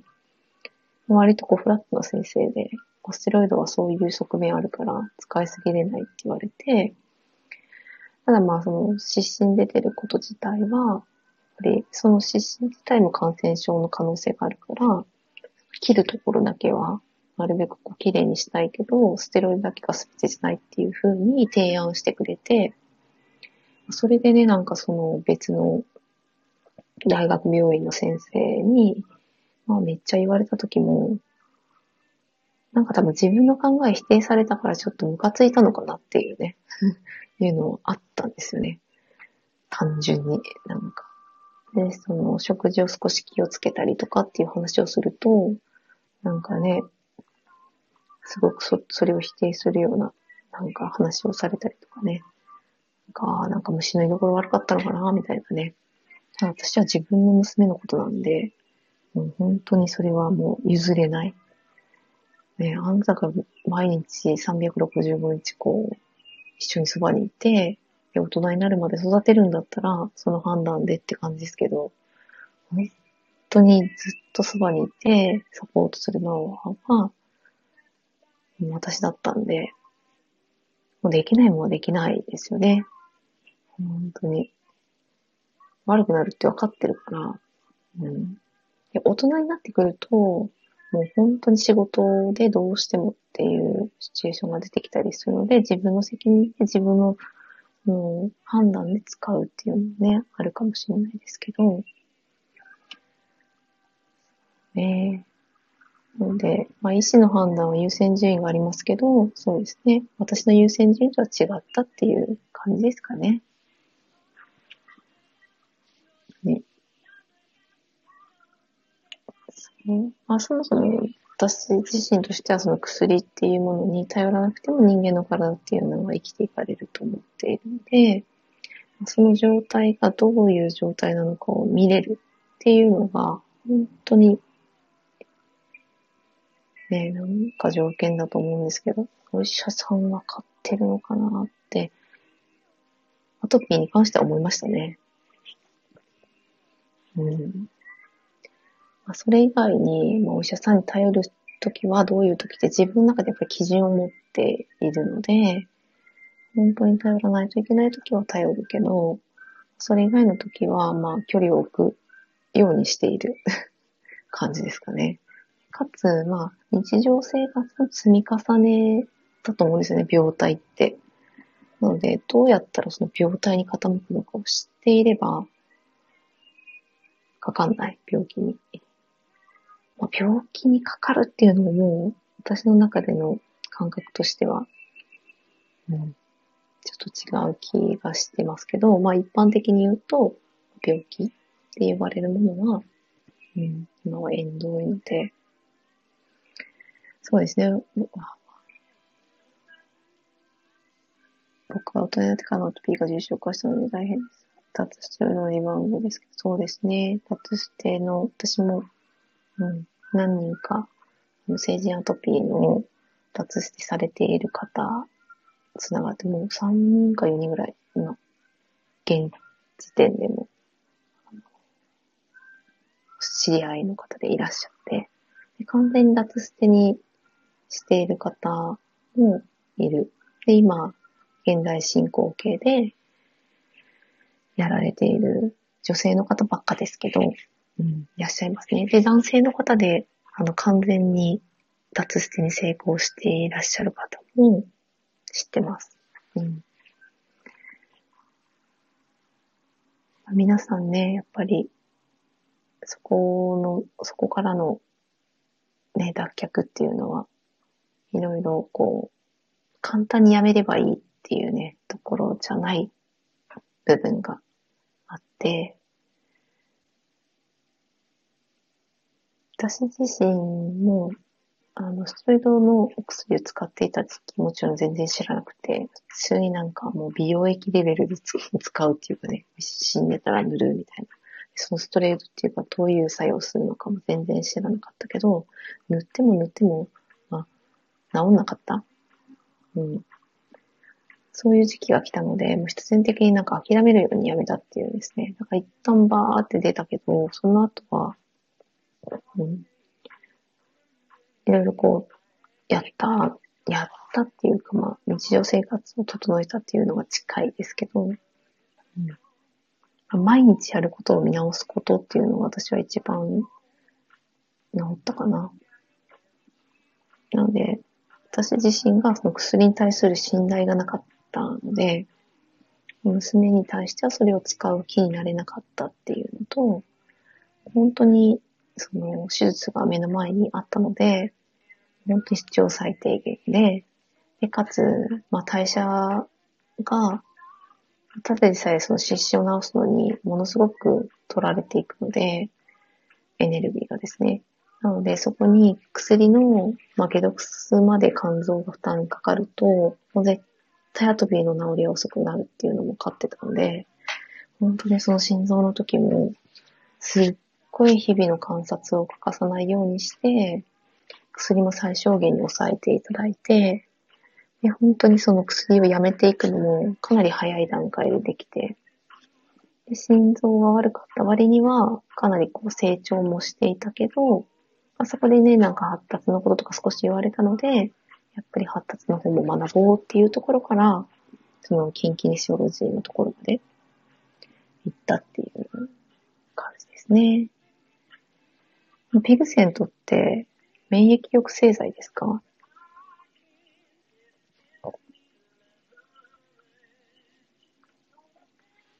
ステロイドとちょっと違いますよね、確か。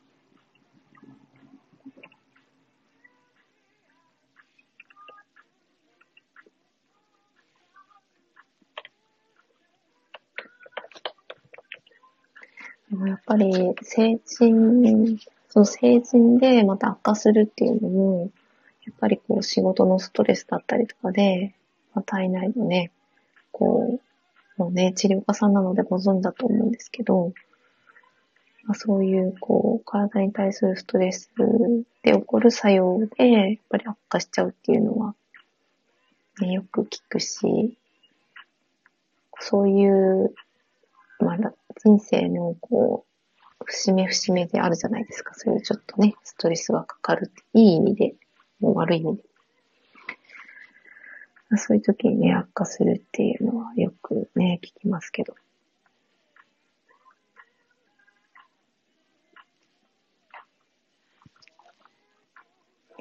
ね、でもやっぱり、一筋縄じゃやっぱ脱捨て、ね、使ってる期間にもよると思うんですけど、いかないかなってね、かける3倍は、ね、なんか、いますっていうふうにね、言われていたので、私も。娘の場合は、ステロイドも使ってないのに相当失神ひどかったんで、もう本当に逆にそれが、脱してだったらやめればいいっていう、子供のね、脱してで点だったそこはね、なんか付き合えると思ったんですけど、逆に使ってないのにこの心身で私は何をしたらいいんだっていうね、本当にその戸惑いから入ったので、産後2ヶ月、出産後、生後2ヶ月からもバチッとも出てきてたので、もうね、なんかみるみるうちに全身に広がって、でも私は一つ思うのは、私が妊娠中に相当ストレスフルだったんですよね。で、だいたい受胎して9週目ぐらいの間にいろんな臓器ができていくじゃないですか。この胎、胎画の時から胎児になるその9週目あたりの時にバーっとその臓器とかが、の元が作られていくので、やっぱその頃にすごく本当になんか一人目の時は幸せで、まあ、つわりはあるけど、そういう状況で入れたんですけど、ね本当に仕事の方でストレスがものすごく強くて、うん。なんか体力的にっていうよりも、そう精神的に、え妊娠しなかった方が良かったのかなとかね、なんかそんなこと思っちゃったりして、まあそういうのも結構あったかなっていうふうに今では思いますね。だからやっぱ妊娠しているお母さんたちが、いかにこう、安心安全でゆとりを持って出産に臨めるかっていうのも、まあその発達の一環として、うん、すごく今は大切だなって思っているので、本当にね、なんか、その、私が産んで、母親として思うと、産んで、その幼少期の育て方のベースで、大人になってから、そうやってね、なんか悩んでしまう生活をさせていたんだなって思うと、すごく、なんか申し訳ないの塊。ですごく笑顔で過ごせてれば、それだけでものすごく子供の、まあ、子育てする環境っていうのは嫌ではないんですけど、完璧主義の、そう、私はそうなんですよ。あの、大体はですね、こうし側面として完璧主義を持っていて、やっぱり何とかせねばならないみたいな。それって、こう、心理学の側面から見ていくと、そういうのをまあ中心の気質として持っている人がいるっていうお話を前回させてもらっていて、でそのパート2で、ちょっと違う視点からのこの完璧主義の乗りこなし方の話をしようと思って言って立ち上げたんですけど、まあ、全然違う雑談ばっかりして そうそう、お話をしてそう感じました。そうそうだからどうやって私はこの完璧主義を捨てていったかっていうね、完璧主義の人に完璧主義を捨てろっていうのは相当酷だなって思う。自分自身で。そんなの捨てられたらね、もう本当にね、あの、苦労しないわっていうところがあるんですけど、だからこそ、あの、うんやっぱりお母さんたちで子育てしている人で、本当になんか同じように悩んでいる人たちって多かったりして、で、やっぱ自分がやったことですごい責任感じたりとか、うん、してる。ので、まあ、そこのね、なんか考え方とかを変えていくのに、まあ、すごくね、この乗りこなし方を知ると、捨てるっていうより乗りこなすってね、うん、必要なところでは使うといいと思うし、あの、今は手放して違う側面で見ていった方がいいな、みたいな時は、もう惜しげもなく、捨てて、完璧主義も完璧主義になってくださいって言うと、要はこう、しっかりとその物事を見るとか、まあ、そういうのが苦手な人もいるわけで、別にそれを完全に捨てる必要もないなっていうふうに思っていて、まあどっちもいけるぞみたいな、こっちの方がなんかいいじゃんみたいな感じで思ってれば、すごくね、自己否定せずに済むのかなっていうふうに思ってて、その自己否定がね、相当体には毒だな、みたいなですね。そう。で、そのアトピーを持ってるお子さんがアトピーっていうですね、方、結構私が娘を、重度アトピーの子育てをしてたのを知っている子たちが多いので、やっぱり相談されたりするんですけど、ちょっとやっぱね、べきっていうこうなければっていう方が多かったりして、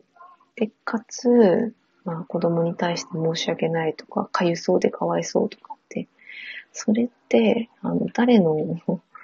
あの、かわいそうですかみたいなね。そういう人っているんですよね。まあ昔の私ですけどね。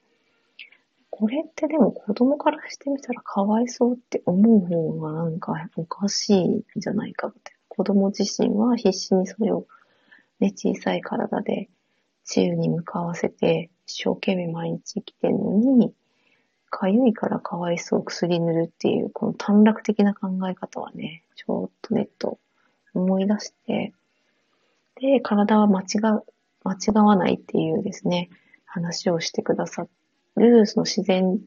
自然療法とか、代替療法が得意な方がいらっしゃるんですね。かなりアトピー治療で有名な方ですけど、その方のその体は間違わないっていう話を、そういう考え方を聞いて、そっちの方がしっくりきたんですよね。だから必要でやってることで、それを薬、西洋の薬っていうのは症状をなくすことを中心として作られているものが多いので、症状も解熱剤とかですね。かゆみ止めとか、咳止めとか。なんでその、そういうことが体に備わってるのかっていうこと自体を見失っていたなっていうところで、生化学とかを学んでいくと、分かってくるところがですね、ああ、そういうことだったのかって。でそういう視点を持ちながら子育てをして子供たちをこう、なんかね、ちょっと熱が出たとかっていうのを見てると、治っていくわけなんですよ。本当に。もうそれで、やっぱり、やってみないとわかんないし、見守って、本当にその体がやってくれてる仕事で、体が治癒に向かっていくっていうのを目の当たりにして初めてそこで自信がつくわけなんですね。子供を見守れるっていう。で、自分自身でも熱出して、ちょっと具合が悪くなった時に、ちょっと冷静にその症状に向き合うとかっていうことがですね、かなり私は、うん、自分自身の健康に向き合うときの軸になってるなっていう感じはします。いろんな人と関わっていろんな価値観考え方を受け入れるからそうですね。本当にそうで、そのこの固定概念っていうのをやっぱみんな持っていて、その固定概念と呼ばれるようなその概念形成を無意識で起こる、無意識化でそれをこう体の中に取り込んでしまっているのが7歳ぐらいまでの生活の中で、まあ、どういう人に育てられたか、まあ、親、お母さん、お父さんが多いと思うんですけど、その周りの大人にどういう行動パターンで、どういう感情で、どういう言葉かけで、そういったことをものすごく吸収する時期に経験したことが、やっぱりちょっと固定概念と結びついていたりもするんですよね。だからその親のせいにしろとかっていう話ではないんですけど、まあその自分自身がなんでそういう考え方になっちゃったんだろうとかって言って悩むっていうよりは、そういう時期にそういう価値観をもらったっていうことをこう、まあ、客観的に受け入れて、その頃の自分を振り返るっていうことも、一つどういうふうに育てられたかなとか、まあ、その辺にヒントがあったり、やっぱりこう、お父さんお母さんに育てられていれば、まあ、ものすごく影響はもちろん受けるっていうのも分かっているので、なので、うん、はっきり言うのが、そのあなたのせいだけではないよっていうですね。むしろあなたのせいってわけではないし、誰かのせいってわけでもないけど、うん。まあ、そこでやっぱり悩んでいるお母さんたちもすごく多いんですよね。アトピー患者からしたら自然療法っていうのは時間かかるものでしょうたらそうなんですよね。だからこそ私はその娘が小さい時に、私が寄り添える時間を使って、かつ、その、20歳の娘が16とか17とか、もう本当思春期に入った時に、ぱそういうタイミングで出るんですよね。なので、そういった時に出て、私が知らないとこで、一人でそうやって苦しんで、悩まないといけない。そういうことを、もし、もちろんそこから学ぶことって多いとは思うんですけど、やっぱり私自身もその薬を使ってアレルギーをこう抑えていた時期があったり、もう引っ越したらもう、ね、耳鼻科と皮膚科とってずっと知ら、毎週何曜日はもう病院の日みたいな生活をしてた時期もあったので、公認の生活をさせたくないなっていうのもあって、なので、まあ、し私もでも自然療法を使ったっていうよりも、本当に生活を整えて、治る過程を勉強して、どういうふうに治っていくんだっていうのをししっかり学んで、子供はやっぱり赤ちゃんだったので、わかんないんですよね。私はこの薬を塗りたいなんて言わないし、だから、その間にしっかり私が向き合って、本当に寝れ、寝れなかったですね。一年間ぐらい本当寝れなくて、夜中ずっと抱っこして起きてた。けど、もう結構アドレナリン全開で、全然こう、やれ、やれたっていう感じですけど、もうなんかその集中して、とにかく2年間、3年間ぐらい、私がしっかり向き合えば、この子がその大人になった時に、自分がね、なんか、やりたいと思ったことを、その指針があることで、その苦しさとかがあることで、諦めるっていうこともないのかなっていうふうに思ったりとか、またね、そこでね、なんか嫌な経験をね、あえてする必要もなかったりとか、そういうことをね、思ったんですよね。タリ D さん、こんばんは。そう、だから大人の方の自然療法はですね、相当、本当にもう、お仕事休んで、そこだけに向き合うぐらいの、状況を作って、でそして、本当に、それでも短期決戦といっても年単位ですよね。方がやっぱ多い気はしますね。で、やっぱり、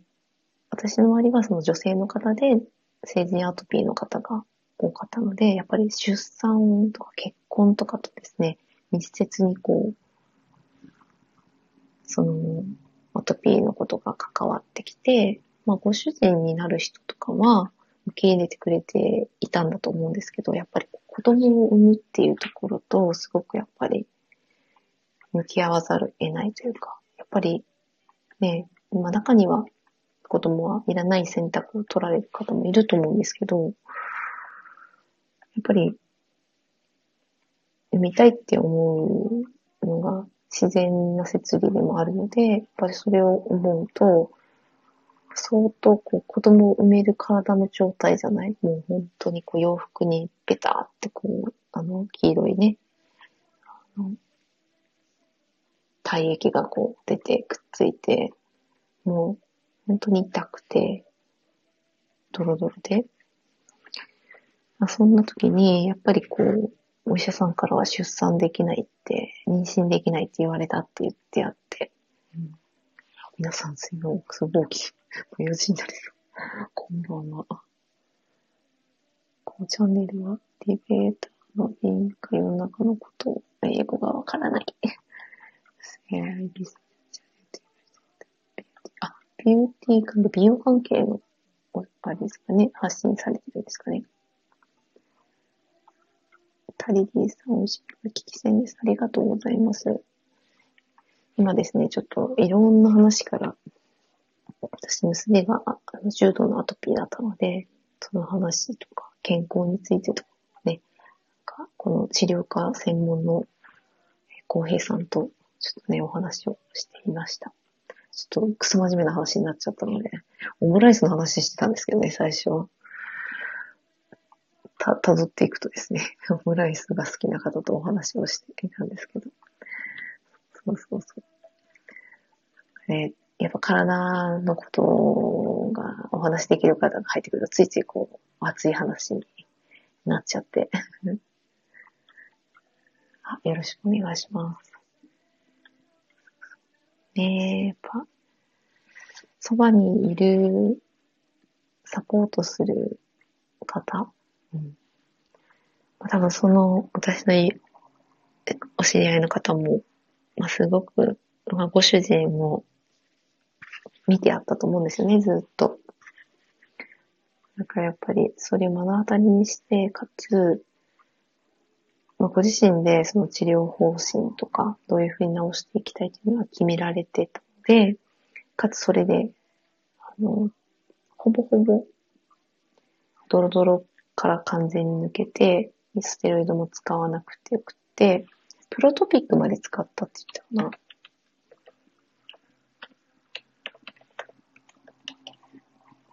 免疫抑制剤ですね。これも確か。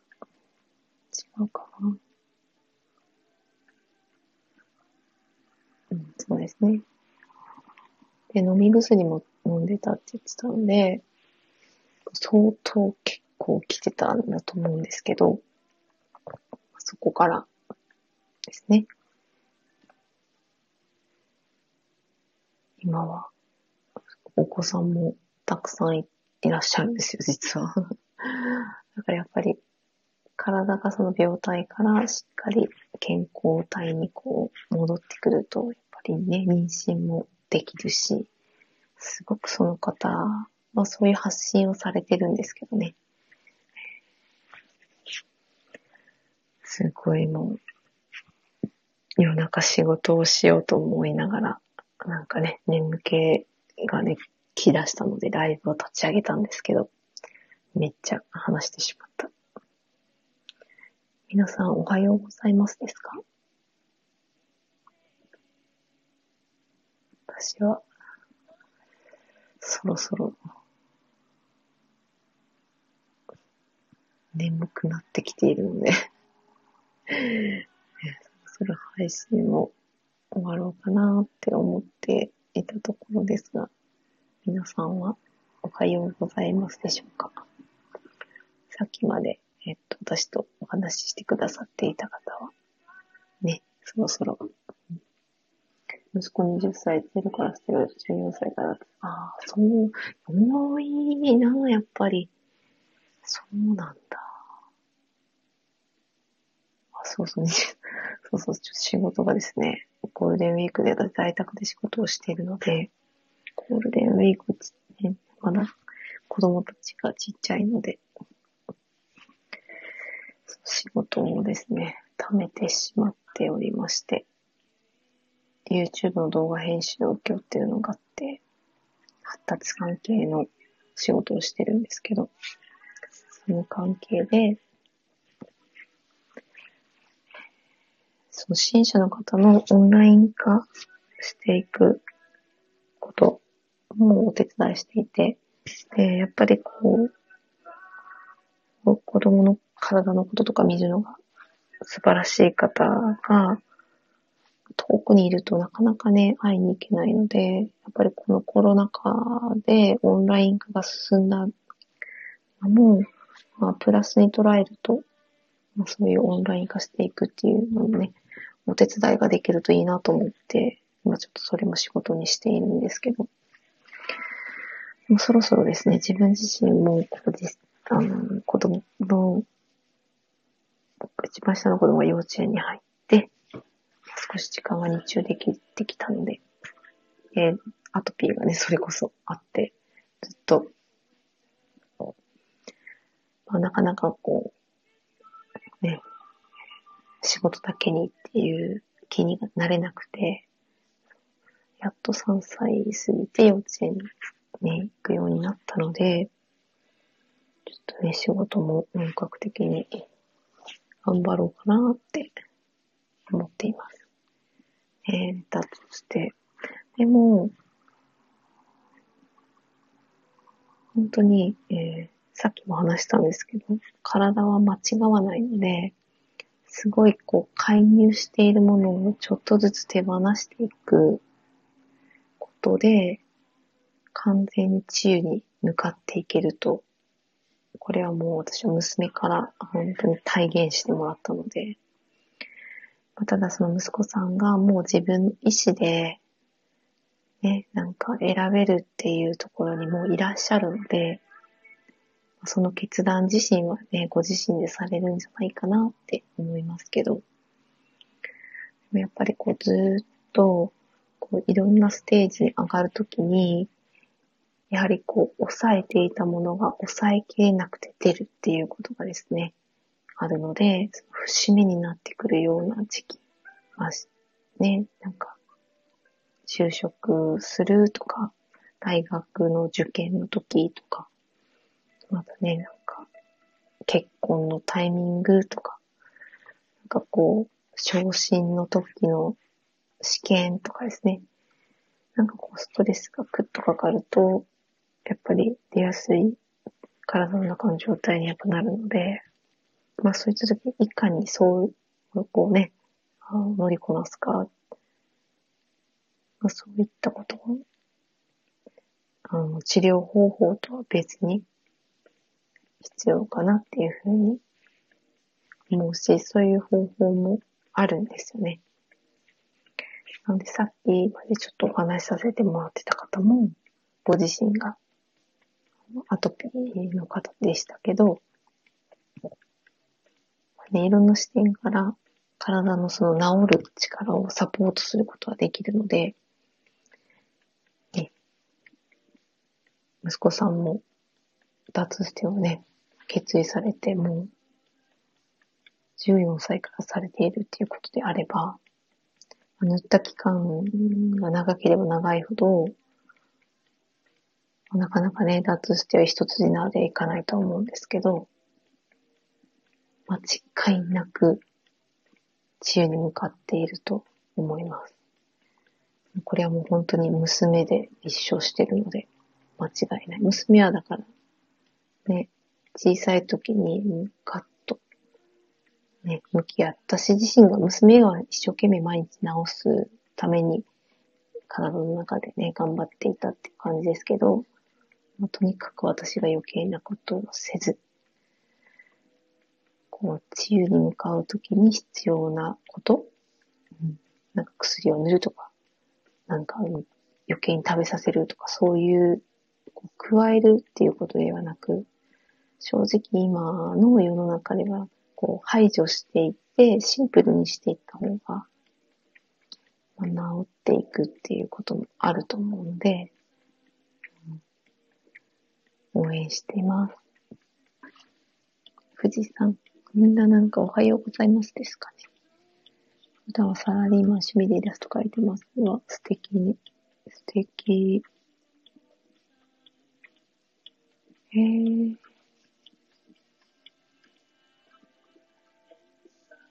インスタフォローさせてもらおうかな。お仕事にはされてないんですかね。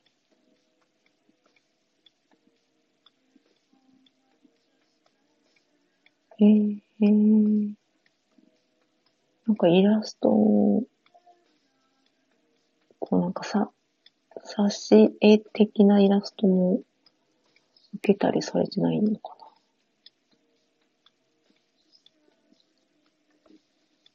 殺しとこう。殺されていただきました。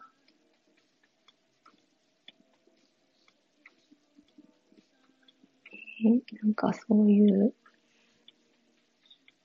ね、なんかア トピーの話でなんか最後終わっちゃったな。えー、なんかね、よく周りの方からは、こう、ね、なんか話をすると、それでなんか楽になる方もいるんじゃないかなとかって言われたりするんですけど、なかなかね、なんかそういう気分になれないテーマだったりもしてたので、本当になんかね、最初なんかそういうこと言われて、なんか聞きたいとかって言われて話し出すと涙が出てくるぐらいだったんですよ。生理がついてなくて。そう、ものすごくやっぱりきつかったのは間違いなかったし、娘自体も本当にすごかったから、真っ赤っかで。でもやっぱそれで家族は本当に団結したし、なんか主人とのずっとやっぱりね、娘のことについてだったり、子供たちのことについて話すようになったし、うん、本当娘のおかげで。それまでがなんかね、それで仲が悪かったわけではないですけど、やっぱこういう時にどっちに行くかっていうのはあるなっていうふうに思いますね。なんか、そこで意見が分かれちゃうと苦しいですから、でもそういう意味では主人がなんかやっぱりその毎日一緒にいて、娘のことを見てるのが私だから、私ができないことはやらなくていいんじゃないって言って、お医者さんがいくら言っても。で、ちゃんとそその分、ただ、その、ね、なんかお医者さんが言うことを受け入れられないっていうよりは、自分でしっかりなんか学んだりっていうところも、やっぱり見てくれていて、そういう意味ではですね、やっぱ味方になってくれる人、家族にいたので、やれたかなってやっぱ思う。それは本当にありがたかったですね。夜中もね、なんか、次の日仕事があるのは、ね、あるんですけど、夜ずっと私がね、もうやっぱり四六時中は抱っこやっぱきつかったんで、1時間ぐらい交代してくれたりとか、もうそれを毎日ね、なんかもう必死に二人でやってたなっていうふうに 今思えば。あね、やっぱ娘が寝てくれることがもう最優先だったから、もうね、自分がどうのこうのっていうよりもね、どういうふうにしたらこう、この子がよく眠れるのか、寝てる間に体は修復するし、やっぱりなんとかこう、ね、かゆいから交感神経優位になって、目がね、ギラギラして全然寝れないとかっていうことがあったので、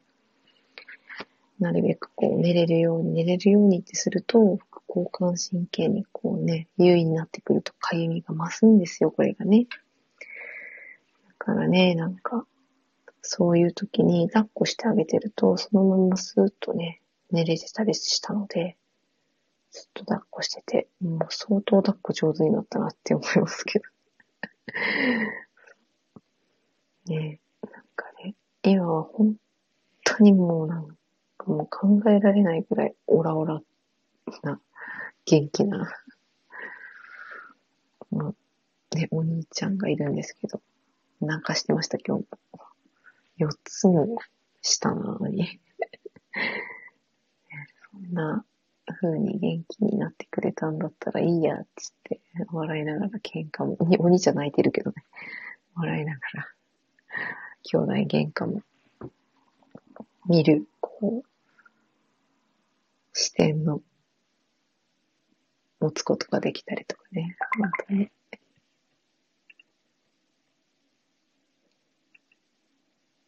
本当になんか、学びが多か、多いし、そうなんですよ。そう。心臓の手術と、その重度アトピーの期間がですね、もう、どんかぶりで。そうそうそう。なので、もうその当時のことを思い出すとですね、うん。涙が出てくる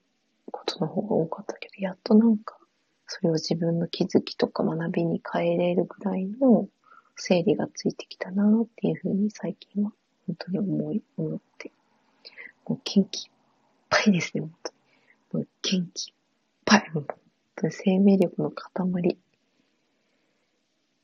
一回ね、心臓を止められた人とは思えない、あの、生命力の強さは本当に感心するっていう感じです。ありがとうございます。もうなんか夜遅くまで、おはようございますの方かもしれないけど、私もそろそろ寝たいなと思います。本当にありがとうございました。またなんか話をする機会があれば、時間が合えば、また来てください。では失礼します。